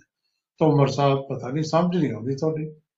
ਉਧਰੋਂ ਲੱਗੇ ਹੋਏ ਨੇ, ਮਹਾਰਾਸ਼ਟਰ 'ਚ ਤੁਹਾਡੇ ਸਾਹਮਣੇ ਕਿੰਨਾ ਇਕੱਠ ਹੋਇਆ ਸੀ, ਸ਼ਰਦ ਪਵਾਰ ਬੋਲਿਆ ਸੀ। ਕੇਰਲ ਦੇ ਵਿੱਚ ਤੁਸੀਂ ਦੇਖਿਆ, ਤੇਲੰਗਾਨਾ ਦੇ ਵਿੱਚ ਤੁਸੀਂ ਦੇਖਿਆ, ਕਿਹੜੀ ਜਗ੍ਹਾ ਜਿਹਦੇ 'ਚ ਨਹੀਂ ਦੇਖਿਆ, ਬਿਹਾਰ ਦੇ ਵਿੱਚ ਲਾਠੀ ਚਾਰਜ ਕਰਨਾ ਪਿਆ ਤੇ ਤੁਸੀਂ ਕਹਿ ਰਹੇ ਹੋ ਕੱਲੇ ਪੰਜਾਬ ਜਾਂ ਇੱਕ ਹਰਿਆਣਾ ਦਾ ਖੇਤਰ ਦੀ ਗੱਲ ਕਰਦੇ ਹੋ ਇੰਨਾ ਝੂਠ ਨਹੀਂ ਬੋਲਣਾ ਚਾਹੀਦਾ। ਤੇ ਰੇਲ ਮੰਤਰੀ ਜਿਹੜਾ ਬਹੁਤ ਬੋਲਦਾ ਹੈ, ਪਿਊਸ਼ ਗੋਇਲ ਉਹਨੇ ਵੀ ਕੱਲ ਕਿਹਾ ਕਿ ਅਸੀਂ ਗੱਲਬਾਤ ਤਾਂ ਕਰਾਂਗੇ ਨਵੀਂ ਤਜਵੀਜ਼ ਲੈ ਕੇ ਆਓ। ਕੀ ਬਾਤ ਹੈ। ਉਹ ਕਹਿੰਦਾ ਤਾਰੀਖ ਤੇ ਤਾਰੀਖ ਨਾ ਕਹੋ ਤਜਵੀਜ਼ पे ਤਜਵੀਜ਼ ਕਹੋ। ਉਹ ਤਜਵੀਜ਼ ਕਹੋ ਜਾਂ ਨਾ ਕਹੋ ਲੇਕਿਨ ਤੁਸੀਂ ਜਿਸ ਹਾਲਾਤ ਚ ਪਹੁੰਚਾ ਰਹੇ ਹੋ ਇਹ ਕੋਈ ਵਧੀਆ ਗੱਲ ਨਹੀਂ ਹੋ ਰਹੀ। ਦੇਸ਼ ਸਮਝ ਰਿਹਾ ਹੈ ਔਰ ਦੁਨੀਆ ਚ ਦੇਸ਼ ਦੀ ਬਦਨਾਮੀ ਹੋ ਰਹੀ ਹੈ। ਅਗਲੀਆਂ ਖਬਰਾਂ ਦੇ ਵੱਲ ਵਧੀਏ ਆਪਾਂ। ਉਹ ਹੈ ਸੁਖਬੀਰ ਸਿੰਘ ਬਾਦਲ। ਕੱਲ ਮਨਪ੍ਰੀਤ ਬਾਦਲ, ਦੋਨੇ ਭਰਾ ਬਠਿੰਡੇ ਜਿਹੜੀ ਮਨਪ੍ਰੀਤ ਬਾਦਲ, ਦੋਨੇ ਬਾਦਲ ਜਿਹੜੇ ਨੇ ਆਪਣੀ ਆਪਣੀ ਪਾਰਟੀ ਦੇ ਲਈ ਲੱਗੇ ਹੋਏ ਸੀ, ਜਿਹੜਾ ਹੈ ਪ੍ਰਚਾਰ ਕਰਨ। ਸੁਖਵੀਰ ਸਿੰਘ ਬਾਦਲ ਨੇ ਤਾਂ ਸੱਚੀ ਗੱਲ ਹੈ ਕਿ ਇਹਨਾਂ ਦਿਨਾਂ 'ਚ ਚੋਣਾਂ ਤੇ ਜਿਹੜੀਆਂ ਨਗਰ ਨਿਗਮ ਦੀਆਂ ਚੋਣਾਂ ਨੇ ਜਾਂ ਇਹ ਕਹਿ ਲਈਏ ਨਗਰ ਨਿਗਮ ਕਹਿ ਲਓ ਜਾਂ ਤੁਸੀਂ ਇਹ ਕਹਿ ਲਓ ਕਿ ਅਮ, ਨਗਰ ਪੰਚਾਇਤ ਔਰ ਨਗਰ ਕੌਂਸਲ ਜੇ ਮੈਂ ਤੁਹਾਨੂੰ ਯਾਦ ਕਰਾਵਾਂ 8 ਤਾਂ ਸਾਡੇ ਨਗਰ ਨਿਗਮ ਨੇ ਤੇ 109 ਨਗਰ ਕੌਂਸਲ ਤੇ ਨਗਰ ਪੰਚਾਇਤਾਂ ਨੇ ਇਹਨਾਂ ਦੀਆਂ ਚੋਣਾਂ ਨੇ। ਇਹਨਾਂ ਦੇ ਵਿੱਚ ਹੁਣ ਸਾਰੀ ਸਥਿਤੀ ਸਪਸ਼ਟ ਹੋ ਰਹੀ ਹੈ। ਔਰ ਸਥਿਤੀ ਸਪਸ਼ਟ ਇਹ ਹੋ ਰਹੀ ਹੈ ਕਿ 9222 ਉਮੀਦਵਾਰ ਖੜੇ ਨੇ ਟੋਟਲ ਔਰ ਆਜ਼ਾਦ ਉਮੀਦਵਾਰ ਸਭ ਤੋਂ ਜ਼ਿਆਦਾ ਨੇ 2832 ਕਾਂਗਰਸ ਦੇ ਹੈਗੇ ਨੇ 237 ਆਮ ਆਦਮੀ ਪਾਰਟੀ ਦੇ 1606 ਸ਼੍ਰੋਮਣੀ ਅਕਾਲੀ ਦਲ ਨੇ 1569 ਭਾਰਤੀ ਜਨਤਾ ਪਾਰਟੀ ਨੇ ਖੜੇ ਕੀਤੇ ਨੇ 1003 ਬਹੁਜਨ ਸਮਾਜ ਪਾਰਟੀ ਦੇ ਜਿਹੜੇ ਨੇ ਨਾਮਜ਼ਦਗੀ ਤੋਂ ਬਾਅਦ 160 ਸ਼੍ਰੋਮਣੀ ਅਕਾਲੀ ਦਲ ਅੰਮ੍ਰਿਤਸਰ ਦੇ 4 ਨੇ। ਹੁਣ ਇਹ ਸਾਰਾ ਜਿਹੜਾ ਹੋ ਰਿਹਾ ਹੈ, ਇਹਦੇ ਚ ਕੀ ਰੌਲਾ ਕੀ ਹੈ? ਇਹ ਤਾਂ ਤੁਸੀਂ ਕਹੋਗੇ 14 ਫਰਵਰੀ ਨੂੰ ਵੋਟਾਂ ਪੈਣੀਆਂ ਨੇ। ਨਹੀਂ, ਰੌਲਾ ਇਹ ਹੈ ਕਿ ਬਹੁਤ ਕੁਝ ਇਲਜ਼ਾਮਬਾਜ਼ੀ ਹੋ ਰਹੀ ਹੈ। ਇਲਜ਼ਾਮਬਾਜ਼ੀ ਦਾ ਦੋ ਵੱਡੇ ਕਾਰਨ ਨੇ। ਇੱਕ ਤਾਂ ਜਲਾਲਾਬਾਦ ਤੋਂ ਬਾਅਦ ਦੀਆਂ ਗੱਲਾਂ ਕਰ ਰਹੇ ਹਾਂ। ਇੱਕ ਤਾਂ ਇਹ ਕਾਰਨ ਹੈ ਕਿ ਜਦੋਂ ਨਾਮਜ਼ਦਗੀ ਹੋ ਰਹੀ ਸੀ, ਉਦੋਂ ਧੱਕਾ ਹੋਇਆ। ਬਹੁਤ ਸਾਰੇ ਲੋਕਾਂ ਦੇ ਜਿਹੜੇ ਤਕੜੇ ਕੈਂਡੀਡੇਟ ਸੀ, ਪਾਰਟੀਆਂ ਦੇ ਕਾਂਗਰਸ ਤੋਂ ਇਲਾਵਾ ਉਹਨਾਂ ਦੇ ਬਿਨਾਂ ਕਿਸੇ ਕਾਰਨ ਤੋਂ ਇਹ ਇਲਜ਼ਾਮ ਲੱਗ ਰਿਹਾ ਹੈ ਕਿ ਉਹਨਾਂ ਦੇ ਕਾਗਜ਼ ਰੱਦ ਕਰ ਦਿੱਤੇ ਗਏ। ਉਹਨਾਂ ਦੀ ਨਾਮਜ਼ਦਗੀ ਰੱਦ ਕਰ ਦਿੱਤੀ ਗਈ। ਕਈਆਂ ਨੂੰ ਨਾਮਜ਼ਦਗੀ ਭਰ ਨਹੀਂ ਦਿੱਤੀ ਗਈ। ਤੇ ਜੇ ਇਹ ਨੂੰ ਦੇਖੀਏ ਤਾਂ ਕਿਤੇ ਨਾ ਕਿਤੇ ਹਾਲਾਤ ਇਸ ਤਰ੍ਹਾਂ ਦੇ ਨਜ਼ਰ ਆਉਂਦੇ ਨੇ, ਜਿਹਨੂੰ ਲੈ ਕੇ ਰੌਲਾ ਪਿਆ ਹੈ। ਦੇਖੋ, ਜੀਰਾ ਦੇ ਵਿੱਚ 17 ਕਾਂਗਰਸੀ ਅਨਪੋਜ਼ਡ ਜਿੱਤ ਗਏ। ਗੁਰ ਹਰਸਾਏ ਚ 15 ਚੋਂ 8 ਅਨਪੋਜ਼ ਜਿੱਤ ਗਏ। ਮਲੂਕੇ ਚ 1107 ਮਹਿਰਾਜ ਚ 13 ਚੋਂ 5 ਭਾਈ ਰੂਪਾ ਚ 13 ਚੋਂ 4 ਇਸ ਤਰ੍ਹਾਂ ਮੰਡੀ ਗੋਬਿੰਦਗੜ੍ਹ 6 ਫਿਰੋਜ਼ਪੁਰ ਚੋਂ 8 ਦੇਖੋ ਗੱਲ ਕਿਤੇ ਨਾ ਕਿਤੇ ਆਪੋਜੀਸ਼ਨ ਇਹ ਕਹਿ ਰਹੀ ਹੈ ਕਿ ਤੁਸੀਂ ਕਾਗਜ਼ ਰੱਦ ਕਰਕੇ ਇਹਨਾਂ ਨੂੰ ਗਲਤ ਤਰੀਕੇ ਨਾਲ ਅਨਅਪੋਜ਼ ਜਿਤਾਇਆ ਔਰ ਸੁਖਬੀਰ ਸਿੰਘ ਬਾਦਲ ਜਦੋਂ ਇਹ ਕਹਿੰਦੇ ਨੇ ਕਿ ਜਿਹੜੀ ਪੁਲਿਸ ਹੈ, ਇਹ ਗੁੰਡਾਗਰਦੀ ਕਰ ਰਹੀ ਹੈ। ਅਫਸਰ ਜਿਹੜੇ ਨੇ, ਉਹ ਕਾਂਗਰਸ ਦੇ ਵਰਕਰਾਂ ਦੇ ਤੌਰ ਤੇ ਕੰਮ ਕਰ ਰਹੇ ਨੇ। ਅਸੀਂ ਮੌਕਾ ਆਉਣ ਤੇ ਜਦੋਂ ਸਾਡੀ ਸਰਕਾਰ ਆਉਂਦੀ ਹੈ, ਅਸੀਂ ਬਦਲੇ ਲਵਾਂਗੇ ਤੇ ਇਹਨਾਂ ਨੂੰ ਭੇਜਾਂਗੇ ਜੇਲ੍ਹ ਦੇ ਵਿੱਚ। ਇਹ ਤਾਂ ਹੈ ਬਾਅਦ ਦੀਆਂ ਗੱਲਾਂ। ਲੇਕਿਨ ਇਹਨਾਂ ਦੇ ਬੁਲਾਰੇ ਡਾਕਟਰ ਦਲਜੀਤ ਸਿੰਘ ਚੀਮਾ ਨੇ ਜਿਹੜੀ ਗੱਲ ਕਹੀ, ਉਹ ਇਹ ਕਹੀ ਕਿ ਅਸੀਂ ਗਵਰਨਰ ਨੂੰ ਵੀ ਮਿਲ ਰਹੇ ਹਾਂ, ਅਸੀਂ ਕੋਰਟ 'ਚ ਵੀ ਜਾਣ ਦੀ ਤਿਆਰੀ ਕਰ ਰਹੇ ਹਾਂ।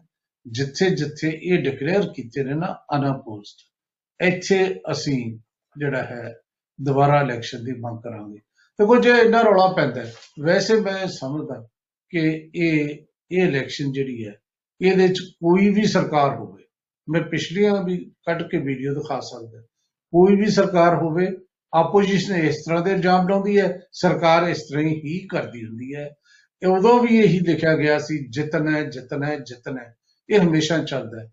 ਪਰ ਇੱਕ ਗੱਲ ਅਹ, ਮੈਂ ਪਹਿਲਾਂ ਵੀ ਕਹੀ ਸੀ ਹੁਣ ਫੇਰ ਕਹਿਣਾ ਹੈ, ਇਹ ਜਿਹੜੀਆਂ ਚੋਣਾਂ ਨੇ ਅਸਲ ਪਾਰਟੀ ਸਿੰਬਲ ਤੇ ਨਾ ਹੋਣ ਤਾਂ ਬਹੁਤ ਵਧੀਆ ਹੈ। ਹੁਣ ਤਾਂ ਜਿਹੜੇ ਆਜ਼ਾਦ ਉਮੀਦਵਾਰ ਸਭ ਤੋਂ ਜ਼ਿਆਦਾ ਨੇ ਉਹ ਭਾਰਤੀ ਜਨਤਾ ਪਾਰਟੀ ਕਰਕੇ ਨੇ। ਕਈਆਂ ਨੂੰ ਕਿਸਾਨੀ ਅੰਦੋਲਨ ਕਰਕੇ ਜਿਹੜਾ ਵਿਰੋਧ ਦਾ ਸਾਹਮਣਾ ਨਾ ਕਰਨਾ ਪਵੇ ਇਸ ਕਰਕੇ ਆਜ਼ਾਦ ਵੀ ਕਈ ਪਾਰਟੀ ਵਾਲੇ ਖੜ ਗਏ। ਲੇਕਿਨ ਮੈਂ ਜਿਹੜੀ ਗੱਲ ਕਹਿ ਰਿਹਾ ਹਾਂ ਕਿ ਬਹੁਤ ਸਾਰੇ ਸਹੀ ਬੰਦੇ ਹੁੰਦੇ ਨੇ। ਜਿਹੜੇ ਇਲੈਕਸ਼ਨ ਲੜ ਸਕਦੇ ਨੇ ਲੇਕਿਨ ਪਾਰਟੀ ਕਿਸੇ ਪੋਲੀਟੀਕਲ ਪਾਰਟੀ 'ਚ ਨਹੀਂ ਹੁੰਦੇ। ਜੇ ਇਹ ਬਿਨਾਂ ਸਿੰਬਲ ਤੋਂ ਲੜੀਆਂ ਜਾਣ ਤਾਂ ਬਹੁਤ ਫਾਇਦਾ ਹੋ ਸਕਦਾ ਹੈ। ਲੇਕਿਨ ਅਹ, ਚਲੋ ਖਬਰਾਂ ਦਾ ਸਿਲਸਿਲਾ ਆਪਾਂ ਇਸ ਕਰਕੇ ਹੁਣ ਇੱਥੇ ਰੋਕਦੇ ਹਾਂ ਸਿਰਫ ਹੈਡਲਾਈਨ ਦੱਸ ਰਹੇ ਹਾਂ ਕਿ ਅਗਲੇ ਹਿੱਸੇ 'ਚ ਤੁਸੀਂ ਕਿਹੜੀਆਂ ਖਬਰਾਂ ਸੁਣ ਸਕੋਗੇ? ਖਾਸ ਤੌਰ ਤੇ ਬੇਰੁਜ਼ਗਾਰ ਅਧਿਆਪਕਾਂ ਨਾਲ ਜੋ ਕੱਲ ਹੋਇਆ ਹੈ ਸੰਗਰੂਰ ਦੇ ਵਿੱਚ ਜਿੰਨੀ ਕੁੱਟਮਾਰ ਹੋਈ ਹੈ ਸੱਚਮੁੱਚ ਨਿੰਦਣਯੋਗ ਹੈ ਔਰ ਉਹ ਨੌਕਰੀ ਮੰਗਦਿਆਂ ਨੂੰ ਡਾਂਗਾਂ ਮਿਲਦੀਆਂ ਨੇ ਕਿੰਨਾ ਚਿਰ ਦੇ ਲੱਗੇ ਨੇ ਇਹ ਸਾਰੀ ਡਿਟੇਲ ਚ ਆਪਾਂ ਖਬਰ ਲਵਾਂਗੇ ਕਿ ਉਹਨਾਂ ਦੀ ਮੰਗ ਹੈ ਕੀ ਕਿਉਂ ਕੁੱਟ ਖਾਂਦੇ ਨੇ। ਇੰਟਰਨੈਟ ਸੇਵਾਵਾਂ ਨੂੰ ਲੈ ਕੇ ਯੂਐਨ ਐਚਆਰਸੀ ਜਿਹੜਾ ਸੰਯੁਕਤ ਰਾਸ਼ਟਰ ਦਾ ਮਨੁੱਖੀ ਅਧਿਕਾਰ ਕਮਿਸ਼ਨ ਹੈ ਉਹਦੇ ਕੋਲ ਕੌਣ ਗਿਆ ਹੈ, ਕੀ ਕਿਹਾ ਹੈ, ਇਹ ਦੱਸਣਾ ਹੈ। ਤੇ ਜਿਹੜੀ ਹਾਲੀਵੁੱਡ ਦੀ ਆਸਕਰ ਵਿਨਰ ਸੂਜ਼ਨ ਸਰੈਂਡਰ ਹੈ ਉਹਨੇ ਕੱਲ ਫੇਰ ਦੁਬਾਰਾ ਕੀ ਟਵੀਟ ਕੀਤਾ ਹੈ? ਔਰ ਅਲ ਜੀਰ ਜਜ਼ੀਰਾ ਜਿਹੜਾ ਚੈਨਲ ਆ ਉਹਨੂੰ ਕੀ ਦੱਸਿਆ ਹੈ, ਇਹ ਵੀ ਗੱਲ ਕਰਨੀ ਹੈ। ਤੇ ਇੱਕ ਲੁਧਿਆਣੇ ਚ ਇਕੱਠ ਹੋਇਆ ਪੰਜ ਛੇ ਵਾਈਸ ਚਾਂਸਲਰ ਇਕੱਠੇ ਹੋਏ ਬੁੱਧੀਜੀਵੀ ਇਕੱਠੇ ਹੋਏ ਆਤਮ ਪ੍ਰਕਾਸ਼ ਸੋਸ਼ਲ ਵੈਲਫੇਅਰ ਵੱਲੋਂ ਕਿਸਾਨਾਂ ਦੀ ਸਾਂਭ ਸੰਭਾਲ ਲਈ ਵੈਬਸਾਈਟ ਜਾਰੀ ਕੀਤੀ ਇਹਦਾ ਜ਼ਿਕਰ ਕਰਾਂਗੇ ਤੇ ਜ਼ਿਕਰ ਇਹ ਵੀ ਕਰਾਂਗੇ ਕਿ ਜਿਹੜੇ ਫਰੀਦਕੋਟ ਦੇ ਵਿੱਚ ਇੱਕ ਬੰਦੇ ਨੇ ਆਪਦੇ ਦੋ ਬੱਚੇ ਤੇ ਪਤਨੀ ਤੇ ਗੋਲੀ ਮਾਰ ਕੇ ਆਤਮ ਹੱਤਿਆ ਕੀਤੀ ਸੀ ਉਹ ਠੇਕੇਦਾਰ ਦੇ ਮਰਨ ਦੇ ਕੇਸ ਦੇ ਵਿੱਚ ਰਾਜਾ ਵੜਿੰਗ ਦਾ ਸਾਲਾ ਜਿਹੜਾ ਹੈ ਉਹ ਅਹ, ਨਾਮਜ਼ਦ ਹੋਇਆ ਹੈ ਕਿ ਉਹਨੇ ਉਸ ਨੂੰ ਜਿਹੜਾ ਹੈ ਅਹ, ਉਕਸਾਇਆ ਮਜਬੂਰ ਕੀਤਾ ਹੈ। ਤੋ ਕਰੋਨਾ ਦੇ ਟਾਈਮ ਤੇ ਕਿਵੇਂ ਫੌਰਨ ਫਿਲਮਾਂ ਬਣਦੀਆਂ ਇਹਦਾ ਜ਼ਿਕਰ ਕਰਨਾ ਹੈ ਤੇ ਸਿਆਟਲ ਤੇ ਫ੍ਰੈਂਕਫਰਟ 'ਚ ਬਹੁਤ ਵੱਡੀ ਰੈਲੀ ਹੋਈ ਹੈ। ਇਹ ਸਾਰੀਆਂ ਗੱਲਾਂ ਦਾ ਜ਼ਿਕਰ ਆਪਾਂ ਅਗਲੇ ਹਿੱਸੇ 'ਚ ਕਰਦੇ ਹਾਂ। ਤੇ ਹੁਣ ਲੈਣੇ ਇੱਕ ਬ੍ਰੇਕ ਬ੍ਰੇਕ ਤੇ ਜਾਣ ਤੋਂ ਪਹਿਲਾਂ ਯਾਦ ਕਰਾਵਾਂ ਕਿ ਤੁਸੀਂ ਅਗਲਾ ਹਿੱਸਾ ਇੰਡੀਆ ਦੇ ਦਰਸ਼ਕ ਪਟਨਾ ਸਾਹਿਬ ਤੋਂ ਬਾਅਦ ਤਕਰੀਬਨ 9:40 ਤੇ ਦੇਖ ਸਕੋਗੇ। ਤੇ ਨਾਲ ਜਿਹੜੇ ਨਾਰਥ ਅਮਰੀਕਾ ਦੇ ਦਰਸ਼ਕ ਨੇ, ਉਹ ਹੁਣੀ ਸਾਡੇ ਨਾਲ ਰਹਿ ਸਕਦੇ ਨੇ। YouTube ਤੇ Facebook ਤੇ ਵੀ ਤੁਸੀਂ ਦੇਖ ਸਕਦੇ ਹੋ। ਲੈਣੇ ਬ੍ਰੇਕ